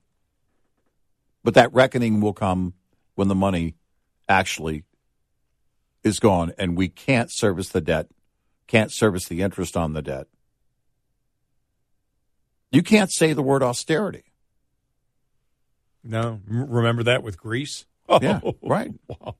Well, remember they wanted to to change the benefits in France, and there were riots. Yeah. Start telling people, "Well, we can't pay you what you thought you were going to get." After they paid in for all these years,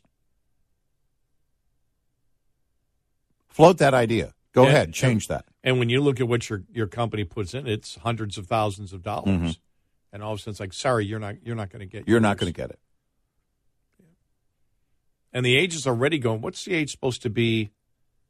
It's going to be. Uh, 116. I mean, mine was 66 years and two months, hmm and so I think it's. I think it's supposed to go up to 67. I don't think they have a plan past 67 yet. No, because I think mine is at 67. Okay.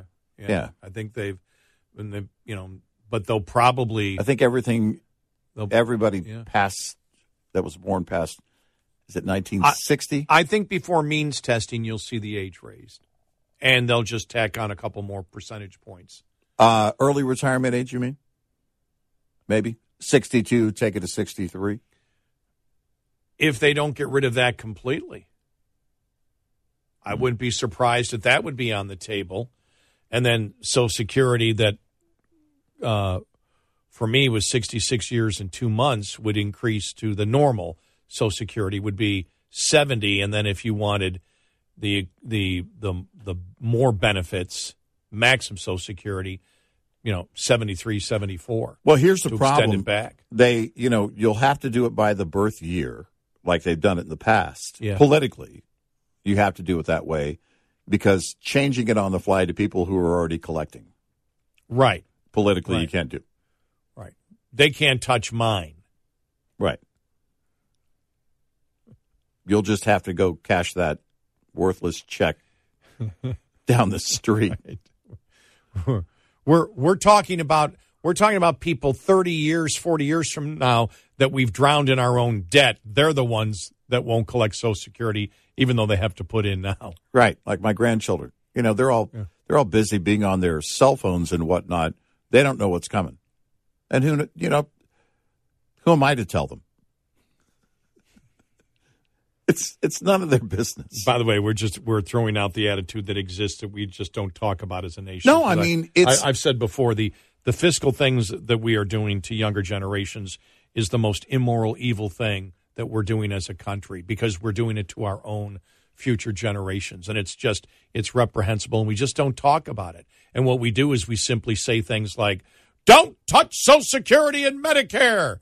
And don't you know? And don't stop the benefits for every. And it, you know, and everybody knows that the debt's a problem. Everybody knows Social Security and Medicare is a problem, but we still, the populist thing is we won't touch, it will magically cure itself. Well, nothing magically happens in the real world. Well, I mean, you know, this is we're on a bus in the middle of the summer, and the bus driver keeps telling us we're going to run out of fuel in Death Valley.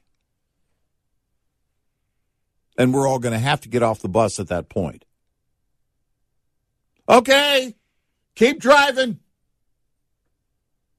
Nobody's paying attention. Nobody is is looking at this for the disaster that it's going to be. 866 90 Red Eye. We'll be right back with more Red Eye Radio with Eric Harley and Gary McNamara.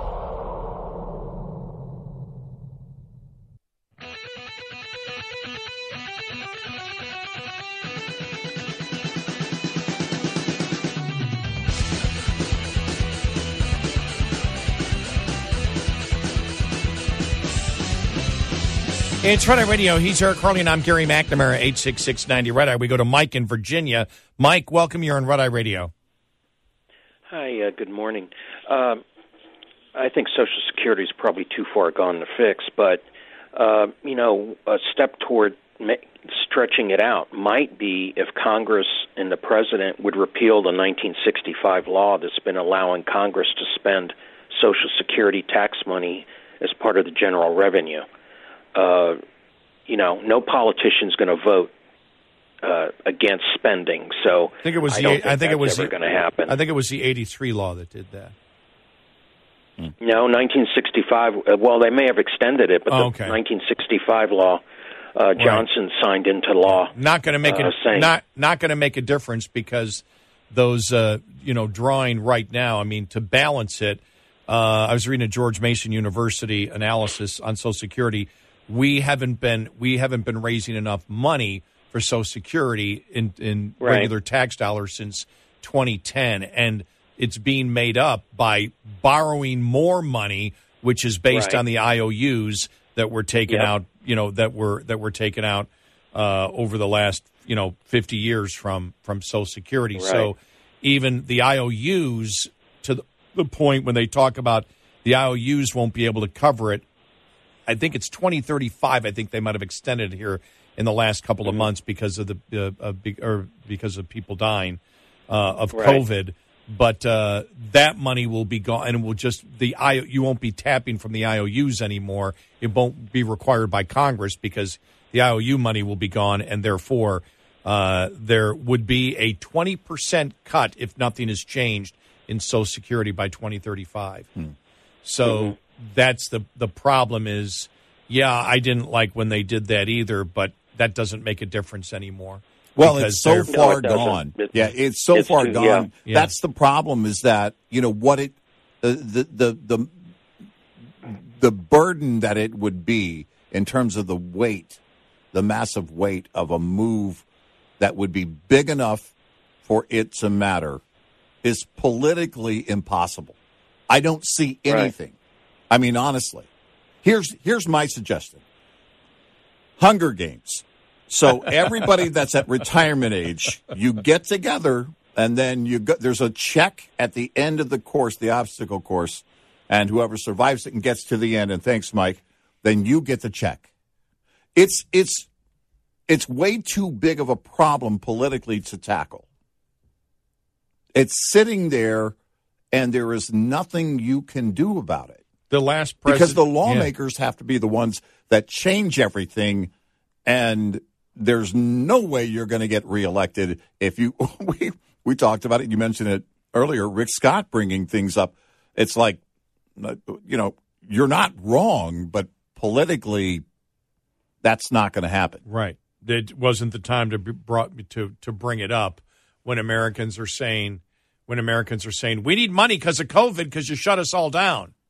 Yeah, Probably not the time to say okay, we need to do something drastically with Social Security and uh, and and Medicare. It's like, right right Look, the last president that tried to do something was W, yeah and the Democrats said they laughed at him. I remember you and Mm-hmm. I on the air Yep. together that Yep. night. I remember the Saying- press conference Re- remember and Yep. and remember he said he said look if we've got to do something this is going to harm americans the democrats laughed and said we're not he said if you've got something better then then, then great. I'll never forget w said it then come and sit down with me and discuss this so we can solve the problem. The democrats laughed. at him. Yep. And I'll never forget that show where you and I said, This is unbelievable. They simply said, We won't, until we have to face this problem, until disaster strikes, we're not going to do anything preemptive to save Social Security. right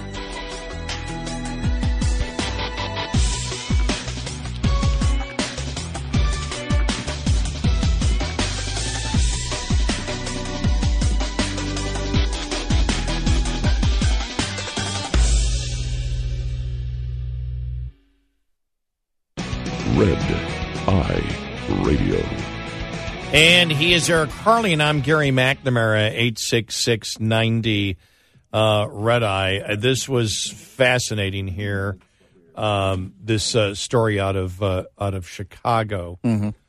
Um,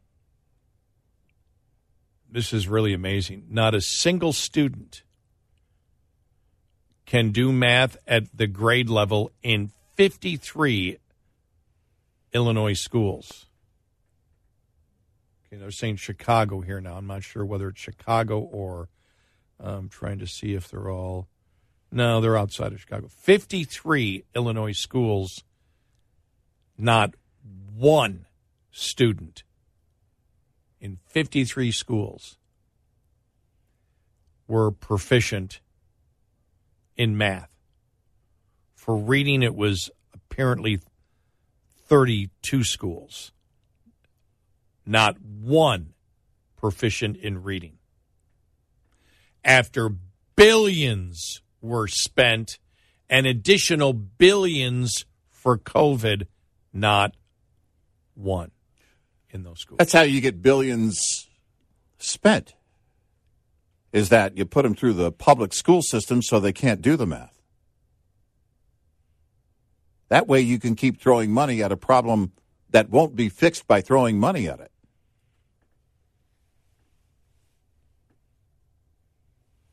Over and over again.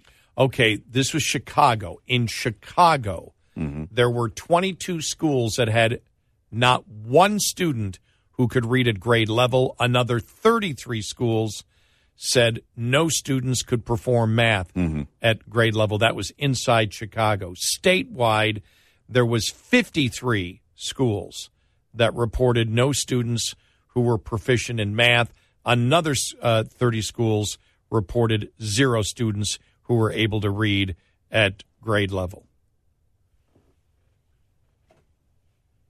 Yeah. And they talk about the school lockdowns. I mean, mm-hmm. that's that's being blamed for where did this money, you know, where did this money go? Right. If you have this extra cash that was thrown in, where are the remedial classes? But understand when you see that the vast majority of them were in Chicago, you have to ask yourself they are it's a it's a Democrat state, a Democrat city, which means Democrat school boards mm-hmm. and a Democratic school union Yeah. that is fighting school choice at every opportunity that they can. Right. And saying we need to spend more public money on Right. public schools because that's the answer.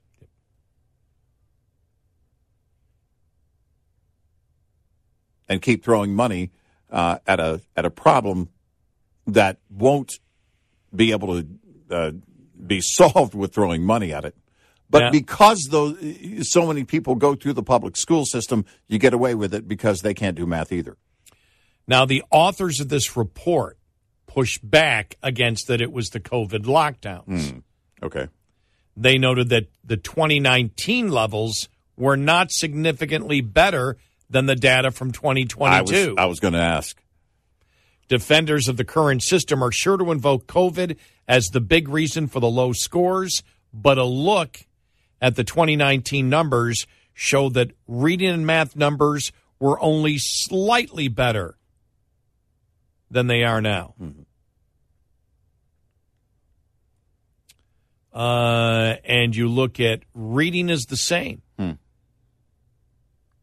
Oh, I'm sorry. This is the that was the the, the nations I'm looking at there.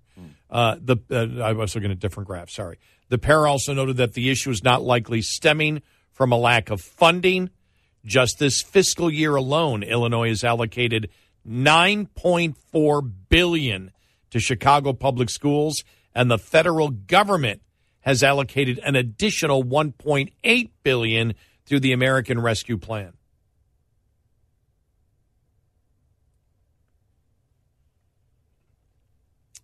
There you go. and it will do nothing. Because you create a system that basically isn't about education.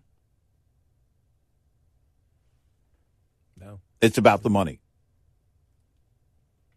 It's about the teachers' unions and the money. Are the kids, uh, you know, uh, improving?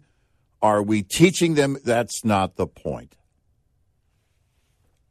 And parents are screaming, and the parents scream, and the demand grows for other choices.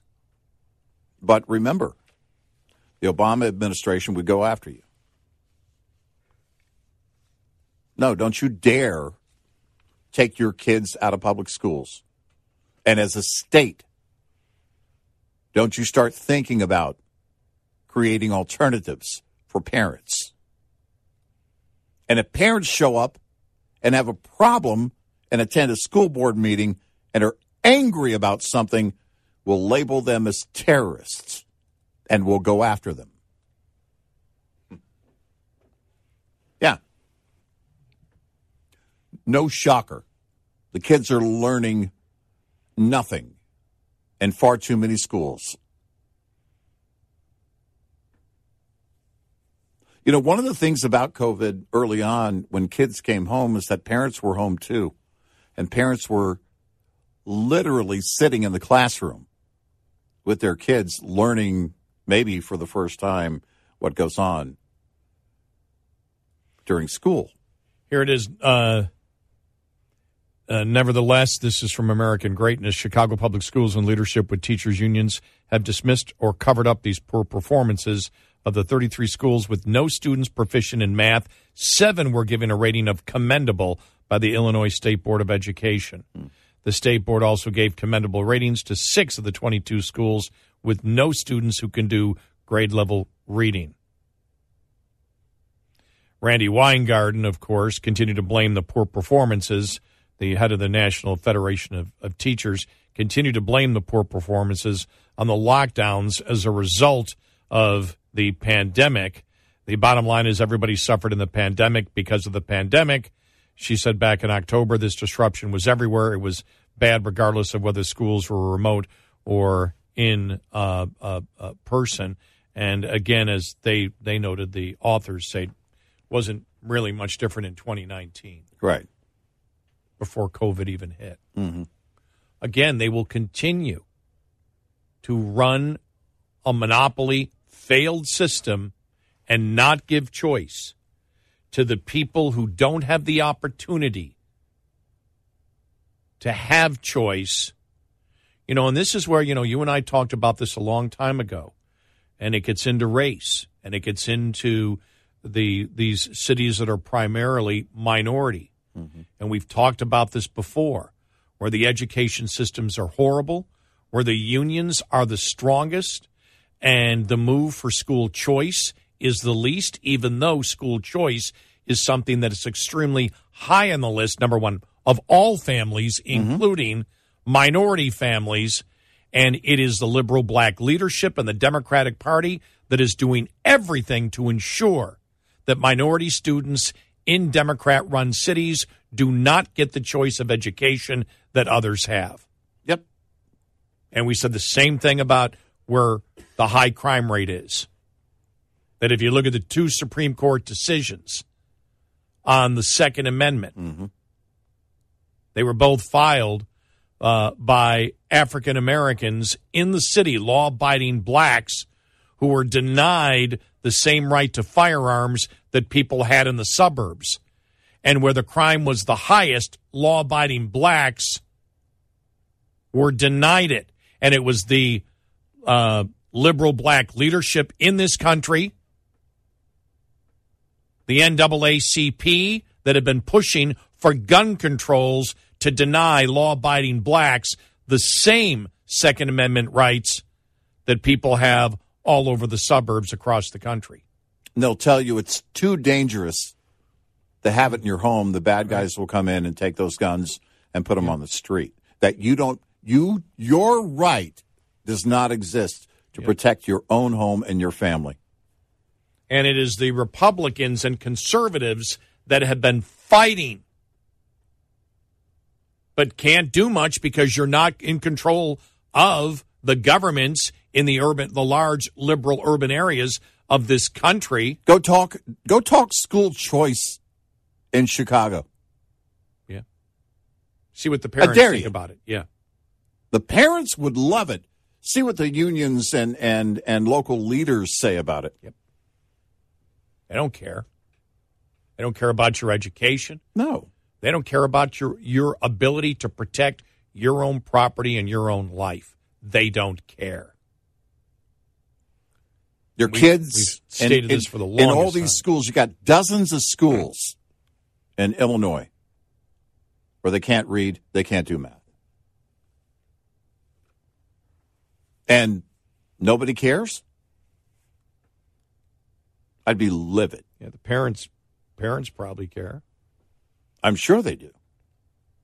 You know, we saw. Remember back in was it uh, Louisiana? It was New Orleans, wasn't it? Was it Yeah, where the uh, where the where the DOJ went after. the Department of Justice went after Yeah, uh, the uh, the school choice, and they finally backed off Mhm. because it was so popular with blacks. Mhm. But remember, they went in to say, "Oh, this is un-. What was the reason they gave that it was unfair? they said that when Was those it- students leave those schools, that too many students would be left behind in the public schools, and the funding wouldn't be there to support the kids left behind in the in the public schools. Right. But they weren't they again. They they lost that because wasn't the money separate? I don't remember that particular case, Yeah. but, But that's been but- their but they- but that's been their right. overall argument all along is that it would leave too many kids in public schools without the and and those schools without the funding. But as we know, they're also against charter schools that are funded separately. Of course. Yeah.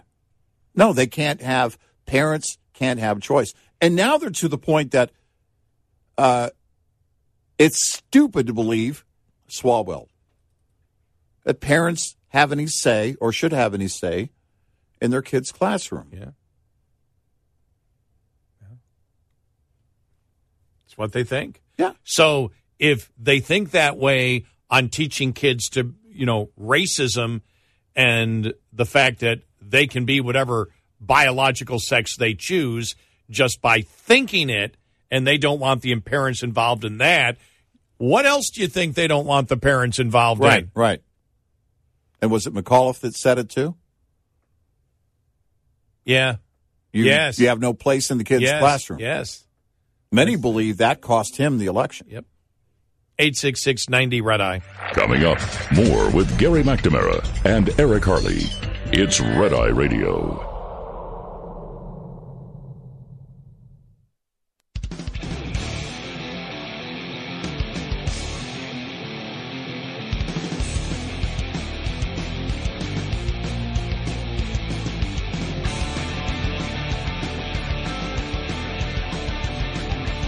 It's Red Eye Radio. He is Eric Harley, and I'm Gary McNamara. 866 90 uh, Red Eye. If uh, you would like to get in, well, we do have a uh, a uh, new uh, GOP presidential candidate running. All right. Many people will say, "Who?" but we'll get we'll get to that here in just a, a couple of, uh, of moments. The anti woke CEO, Yes, Vivek Ramaswamy. yes. Yeah. Um, now he's promising some big things on the anti woke thing. That's, you know, from day one, I'll, you know, and um,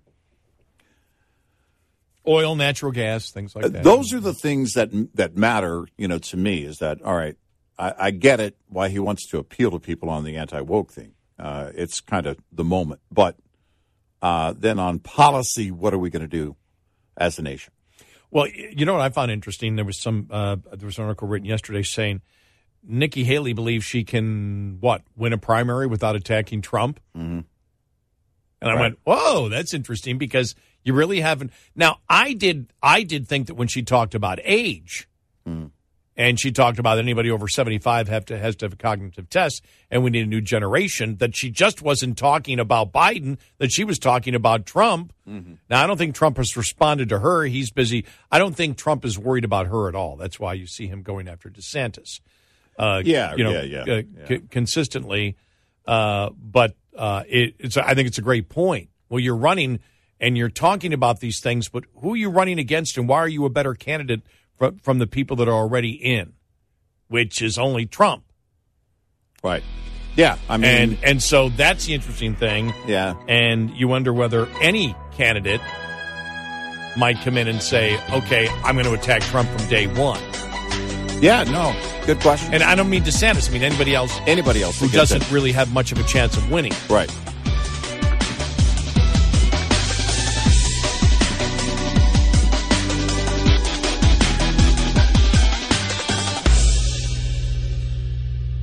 This is Red Eye Radio on Westwood One.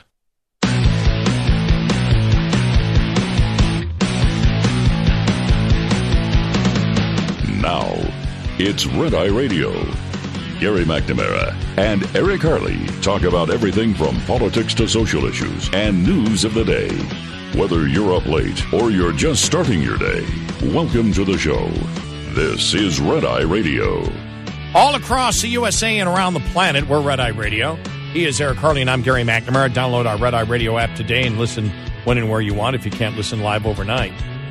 You know, the weirdest story yesterday Yeah. was that jury four uh, forewoman from uh, the grand jury in Fulton County. That was the most bizarre thing where she's out talking in the media about things that were going on in the deliberations. The, I mean, I'm this whole thing, and, and this is where they believe that you know it, she indicated the the way that she was smiling, and she's just weird on the air. I Well, mean, no, the- it was it was it, it very was strange. It was it was just bizarre, and and even I'm, I'm going to play this audio cut from CNN because uh, even CNN, Anderson Cooper, and and uh, his former prosecutor on their guest, he just like what in what in the hell is going on? We're talking about possible grand jury indictments Right, here right. on Trump. right now, understand that these grand juries don't indict; they Right. recommend they recommend they the recommend indictments, indictments. And according to this one grand jury member, the forewoman. uh, it was. It, it, I mean, she just it came off weird. By the way, the alerts, the way they were written, I thought, okay, this is unusual. And then when she, you know, was was out there in the media, it was just weird. Let's hear some of the back and forth. Okay. Uh, from Anderson Cooper on CNN yesterday. And Emily Kohrs was asked whether the former president might, might face charges. Did you recommend charges against Donald Trump? I really don't want to share something that the judge made a conscious decision not to share. I I will tell you that it was a process where we heard his name a lot. Uh, we definitely heard a lot about former President Trump, and we definitely discussed him a lot in the room. And I will say that uh, when this list comes out, you wouldn't. There are no major plot twists waiting for you. Kohrs also indicated that the grand jury recommended charges for multiple people. She wouldn't give an exact number, but agreed that it was probably at least a dozen. She said, quote, it wasn't a short list. Perspective now from CNN senior legal analyst Elie Honig, former assistant U.S. attorney. He's also the author of the new book, Untouchable, How Powerful People Get Away with It. Also with us, our chief political correspondent and co-anchor of CNN's State of the Union, Dana Bash. Um, first of all, why this person is talking on TV, I do not understand. She's clearly enjoying herself. Yeah. Um, but I mean, is this responsible? She was the foreperson of this grand jury. This is a horrible idea, and I guarantee you that prosecutors are wincing watching her go on this. I was wincing just watching her eagerness Yes. to like, you know, hint at stuff. It's painful in that respect. This is a very serious prospect here. We're talking about indicting any person. You're talking about potentially taking away that person's liberty. We're talking about potentially a former president for the first time in this nation's history. She does not seem to be taking that very seriously. There's no reason for her to be out talking. No, I mean, there's a, right. it's okay. a prosecutor's nightmare. She, okay. Mark my words. Donald Trump's team is going to make a motion if there's an indictment to dismiss that indictment based on grand jury impropriety. She's not supposed to be talking about anything really, but she's really not supposed to be talking about the deliberations. She's talking about what specific witnesses they saw, what the grand jury thought of them. She says some of them we found credible, some of them we found funny. I don't know why that's relevant, but she's been saying we found this guy funny or interesting. I think she's potentially crossing a line here. It's going to be a real problem for prosecutors. I mean, uh, that's the first thing that hit me when the alerts came across. I thought, well, of course the liberal media is going to run with it, right? They're going to run with the story.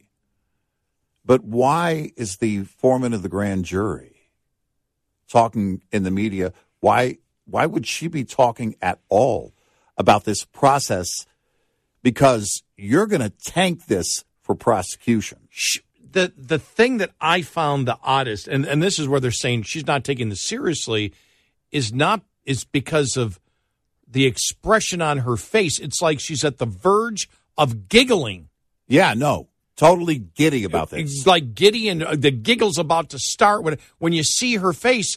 And and uh, you know the uh, was that Dana Bash who was the the she was serious. I mean because if you're a four person for a grand jury and you're talking about any crime out there, any possible crime, Right. you would expect that there would be a sense of seriousness Right. and and and contemplation and you know these you know these things are really serious and so um uh well then again if you thought that way you're not going to be doing interviews Well, that's it. The- the- look, the protocol and the directions, the directives that you're given are very clear. In the smallest of cases, but on something this large, if you're the foreman of a grand jury, you should be running from the media. I can't talk to you guys. How did that happen? I mean, I know why the media wants to put it on. How in the world did it get to? I, because I mean, you know, you can't and well put her behind bars and e- keep her from talking. But I mean, even even before this i was and i know the grand juries are a little bit different you know depending on what state you know on what state you're in Mm-hmm. Right. but even initially where the judge was letting partial transcripts of the grand jury testimony be released Mm-hmm. like why we'll find it out if there's an indictment why is Well- why is normally you don't even get to that point. and I was and so that was part of what my mind said was why is a few any cases there, there have been, you know, um, well, it, it really wasn't the judge, but there have been parts of testimony that have come out. Um, and I, but I'm trying to think of the timing of of those cases. If it was uh, after prosecution started or during, because it was unusual, I think, for it to come out so early. But Yeah. this is this takes it so much further.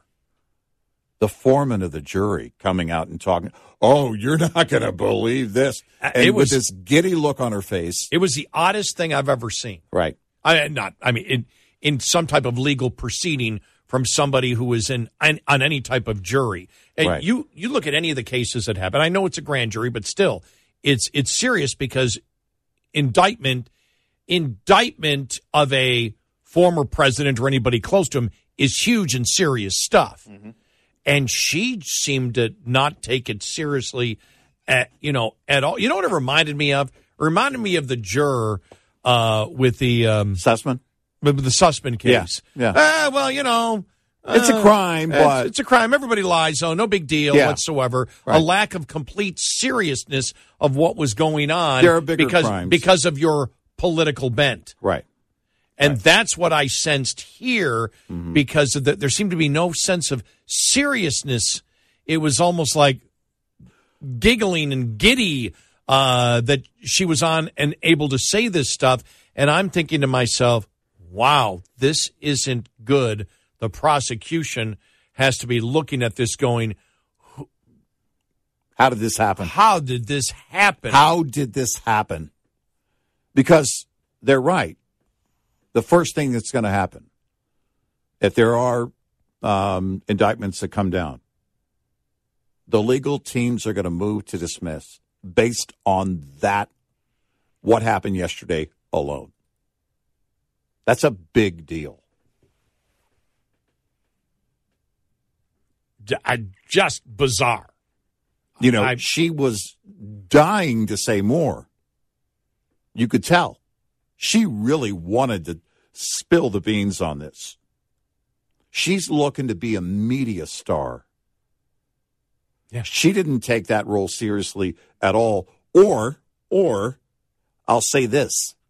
She took it seriously as an activist Yeah. because it reeks of somebody with a political bent. And this is the thing. You you send this to a grand jury for a reason. Cuz you kind of want to as a prosecutor, you want to just wash your hands of it, right? You just want to well we'll just we'll turn it over to a grand jury. And that's the idea. And you never you never see the grand jury. Right, right. You never hear. All you know Right. is it's a group of citizens Right. who are looking at the the probable cause and whether there's enough to indict. Now Right. We all know that what is the old saying that a grand jury could indict a ham sandwich. Mm-hmm. I think is what it is. That just because a grand jury indicts is doesn't mean you're going to win the case in any manner or form because all you're hearing is the prosecution side of it. Right. And so there can be weaknesses. So but but still if the prosecution is making their case and then she goes on, you you view that at the minimum you view that and you say she's not serious. Right. And at the maximum you say she's a political activist. Right. There's no way that you sit here if you're just a regular citizen and you're looking at something like uh, a, uh, election interference, election fraud. I, Right, I don't right, know what right. the I don't even I don't know what the charges would be. I'm just throwing that out as as a possibility Mm-hmm. where you're. I wouldn't be giggling about it. No. and I don't care if it was a Democrat.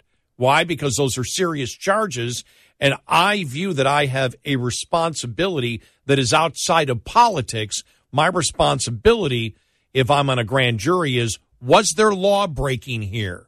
Right. and my politics doesn't become involved in it. And the majority of Americans who serve on juries, not all, but the majority are able to do that. Well, if you believe there's a wrongdoing, then and then you see that, and through, uh, you know, uh, your service on that grand jury, you're recommending the indictments. You believe that's you officially, and the other jury members, other jurors. You're saying uh, essentially that yes, there was a wrongdoing, which means you believe there should be justice which means you don't want to get in the way for one second. Yeah. You Yeah. don't want to spoil that case or cases No, by saying that- something that- about it. That's a great point. Even if you're absolutely political, this is not a guilty verdict. Right. And let's say she is as politically active in the Democratic Party as you could possibly be. Well, still, you would understand that, hey, I'm not going to talk much about this because I believe it's a good case. I don't want to ruin that case. Yeah. And it's that's why it was so odd. I mean, the look on her face and the smiling and almost like giddy giggling that she was on the verge of was just weird to see. No, it was it was bizarre. And the one thing I thought of was like, that's who you chose for the foreperson of Mm-hmm. the jury?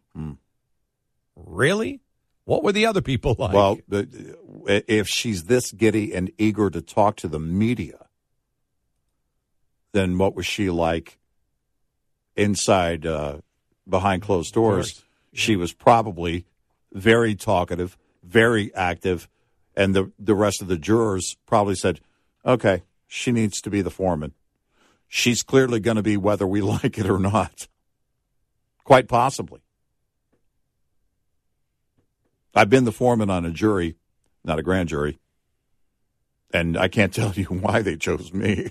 but the idea here is that if you believe there's an injustice, even if you have a political bent and personally get satisfaction from a prosecution coming down against Trump or his associates, then all the more reason to not talk to the media.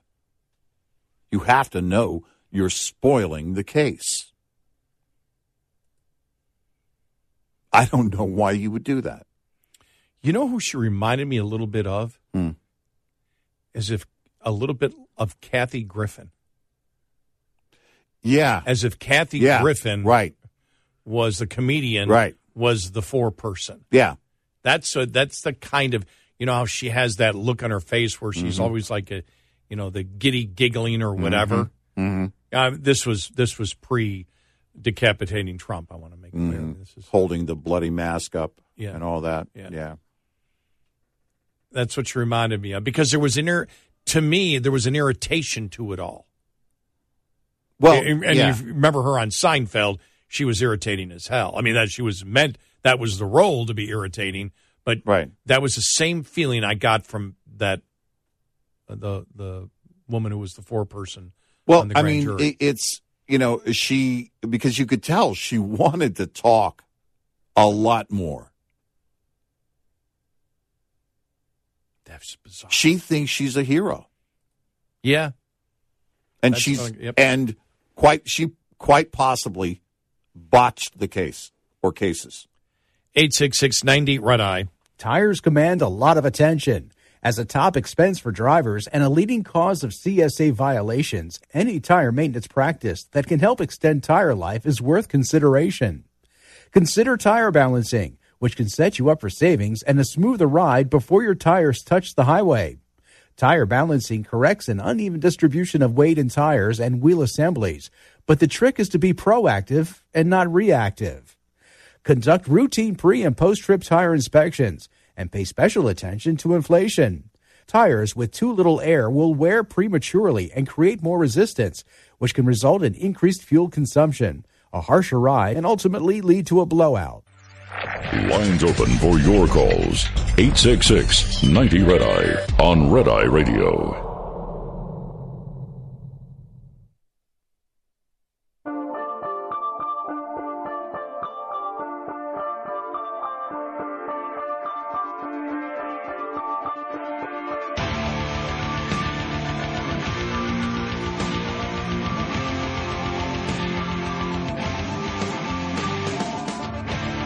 It's Red Eye Radio. He's Eric Harley, and I'm Gary McNamara, 86690 uh, Red Eye.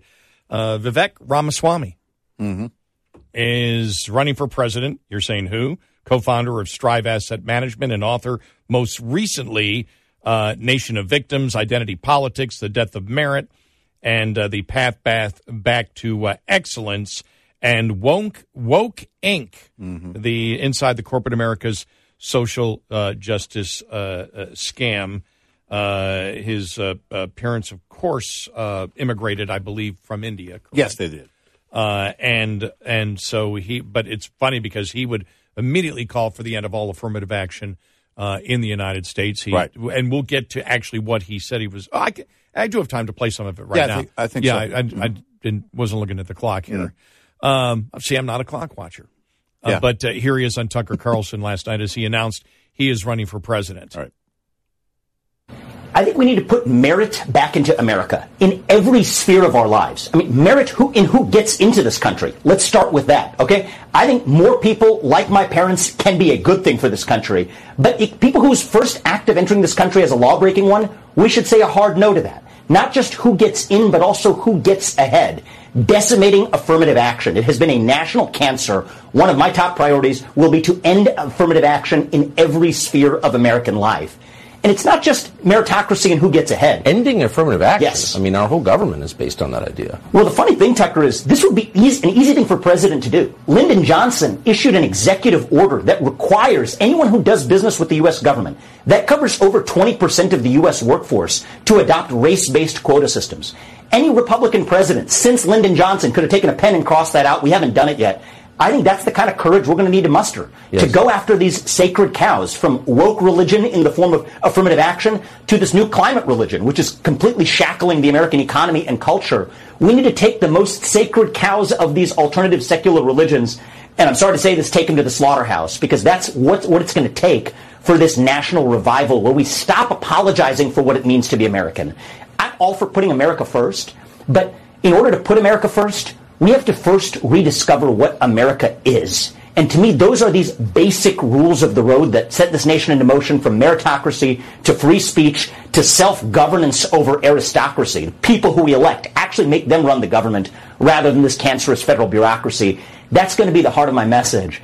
And I'll tell you this. we don't have an option anymore. Okay, we face these external threats like the rise of China, which I think has got to be our top foreign policy threat that we've got to respond to, not pointless wars somewhere else. That's going to require some sacrifice. It's going to require a declaration of independence from China, complete decoupling. And that's not going to be easy. It's going to require some inconvenience. Buying cheap stuff for that many years, you know what? We got addicted to it. That's going to require some sacrifice. But I think we can make those sacrifices if we know what we are sacrificing for. We'll talk more coming up.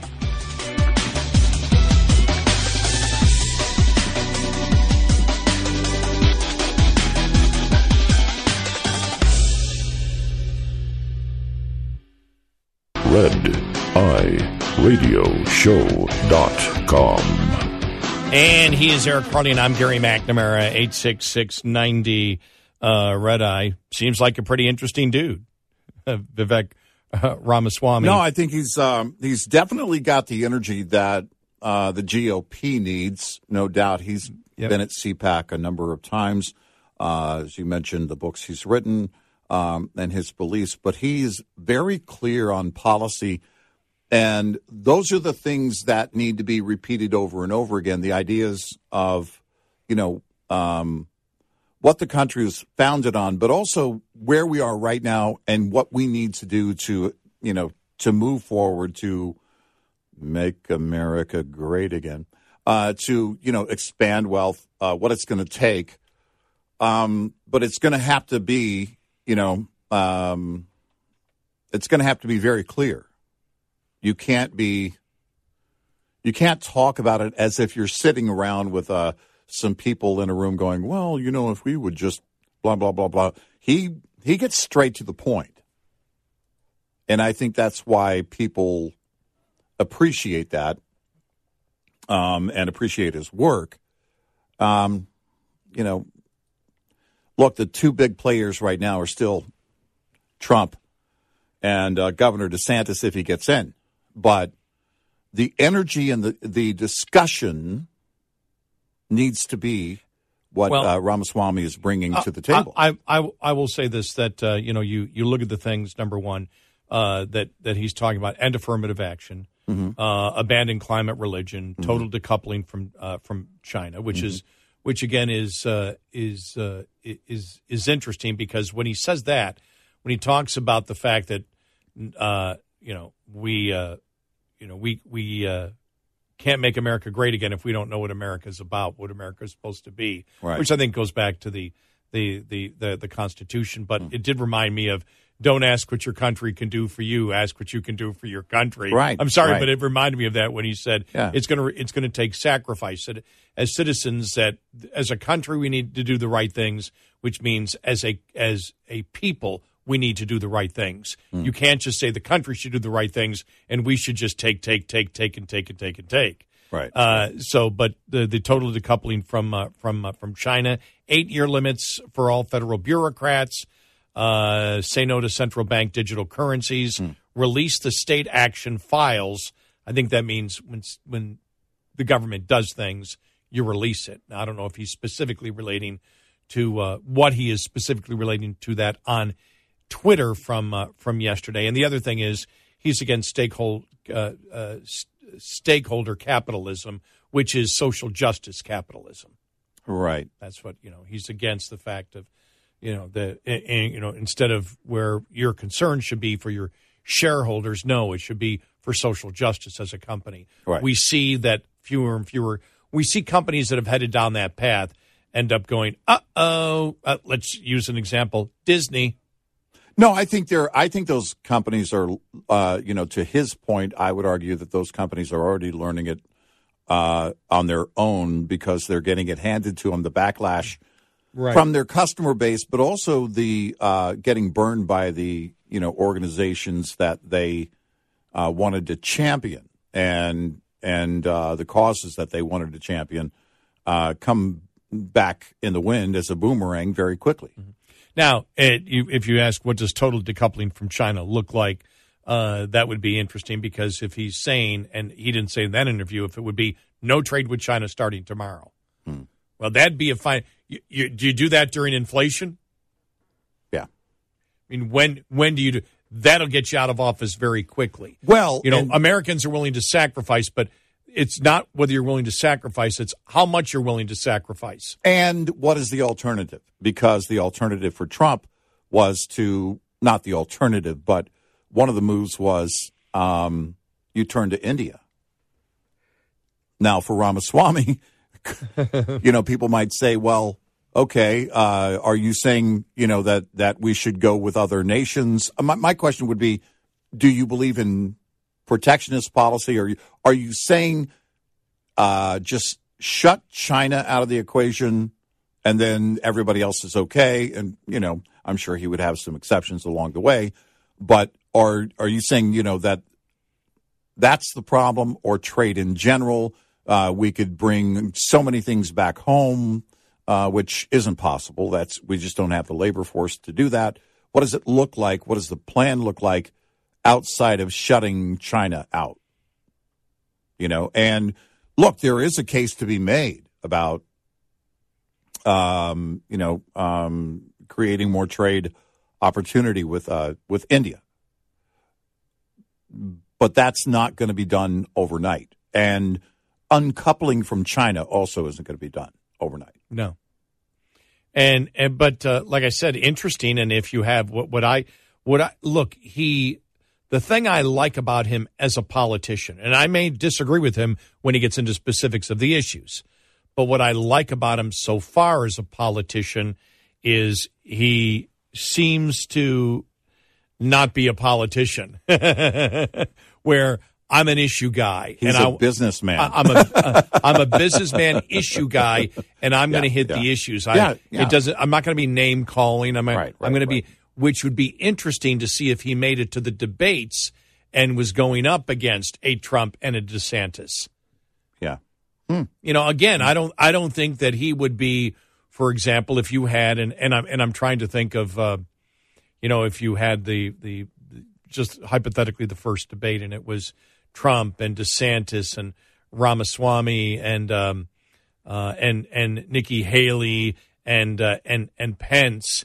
And I'm just sitting there thinking, I go, well, it doesn't seem like Nikki Haley wants to attack anybody right now, Mm-hmm. uh, except if you know, uh, you know, Biden. And the perception is it's Biden his age. I'm like, well, Trump's over 75 too. She's already attacked anybody over the age of, you know, gone after anybody over the age of 75 should have get a cognitive test. Uh, and and so it's like you know, Pence. Are they going to be arguing with uh, Ramaswamy, or is it going to be him going after? Because remember, he was inspired by Trump. Mm-hmm. You know, he, Yeah. he, he was clear Yeah. he was Yeah. inspired by Trump. Right. But would he go after Trump now and say, "Okay, uh, you had your time. Now it's the time to get to these specifics and someone who is younger like me with the energy and all that. And how would he? Because eventually, this is the thing in all primaries. Eventually, you have to attack the big guy or the big gal. Yeah, you've got to show. You You have have- got to demonstrate some You for have- some reason. you have to attack. why you're better than they are. Right. And so, again, is he going to be the next president of the United States? Not likely. Can he make a huge impact in the primaries because of the response from a Trump or a DeSantis to him? Absolutely. Well, and the one thing he can again bring to the table, uh, if he stays in the media, is uh, these ideas, you know, that he's promoting uh, over and over again. The issues. Uh, he's very energetic. He's a great interview. He's a great speaker. Uh, you know, what are his chances in the primary? Hmm, not great. But what are the chances that he brings so many issues to the table as to what needs to happen and keeps them on the surface uh, in terms of the discussion? I think uh, that is going to be the greater effect of him running. Well, look, I, you, when you when you look at it, you, you you've got two people who aren't like normal politicians up there already. Right. DeSantis is not your normal politician. right.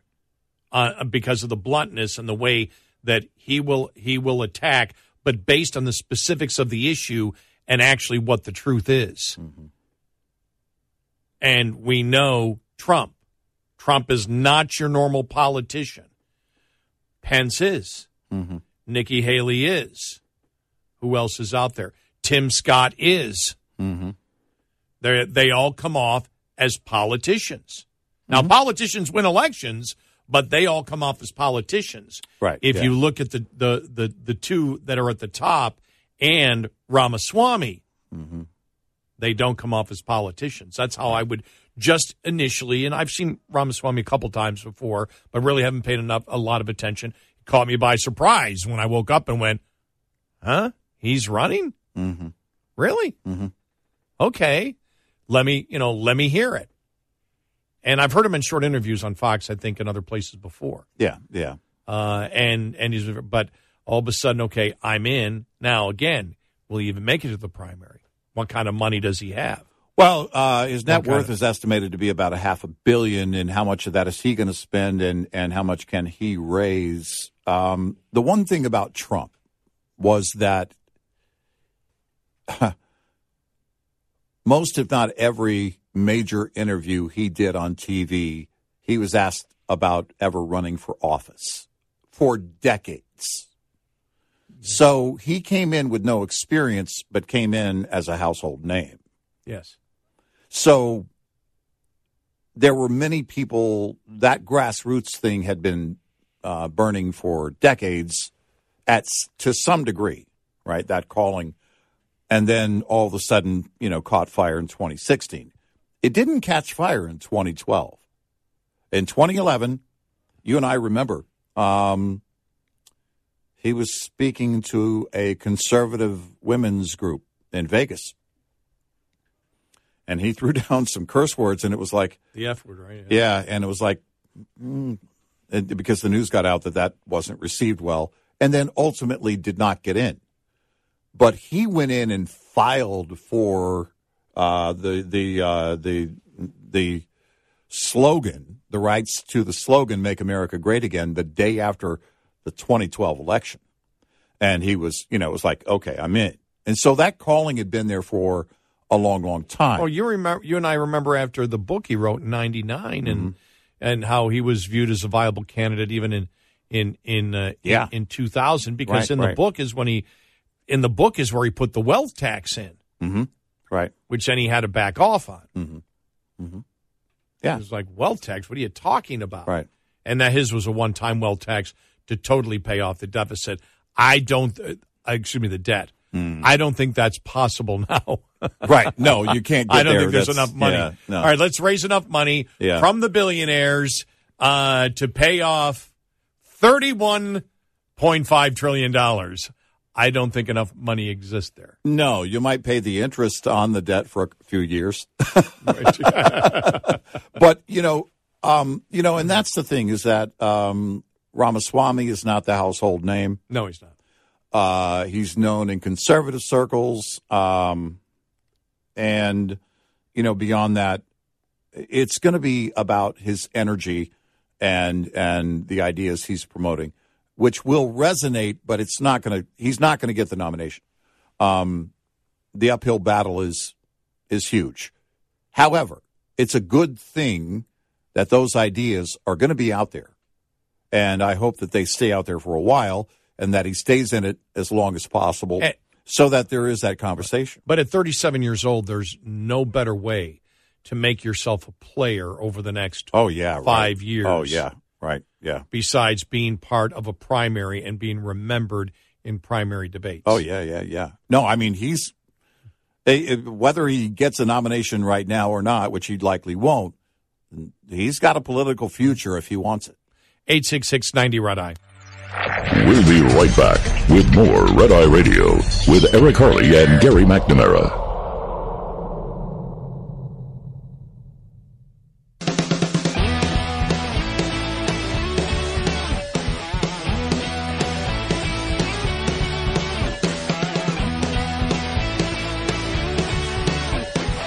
It's Red Eye Radio. He's Eric Harley, and I'm Gary McNamara, 86690 uh, Red Eye. You know, the other thing interesting about uh, Ramaswamy and the fact that he announced he's running for president as a as a Republican yesterday. Most people haven't heard of him, but he's a very, very well known entrepreneur, is the fact that, you know, he talks about his parents coming from India. Yeah. And it's interesting that, what was it, yesterday, Seattle passed a law against the caste system? Yeah. And it was like, Right. huh? In Right. Seattle? But it's interesting that he, you know, announced on Tucker Carlson he's running for president at, at on, the, on that same day because he makes that argument that he understands the culture of the caste system. You want to defeat the caste system in India or anywhere else? American style capitalism does it because in America, you can go anywhere. He graduated from Harvard and Yale. Yeah, right. And and he looks and he goes, and look where you want to defeat caste systems, you want to defeat racism, you have American style capitalism where anybody has an opportunity to make it as he does, and he's worth what did you say he's worth half a billion? Half a billion. half half, half a billion dollars, mm-hmm. and he looks at it, and we've talked about this before. Immigrants who come in are second generation immigrants because of what their parents have told them about their experiences, and they understand. And he talks about, you know, let's get back to what the United States is about and why it's great, but we have mm-hmm. to understand why it's great. Well, he, from his point of view of where he comes from, a Mhm. country with the caste system, to a country where you can defeat that completely, Yeah, and where actually his parents come from, but yeah. where yeah. his parents come from, and then he's able to run for president of the United States. Yep. Whoa. Yeah.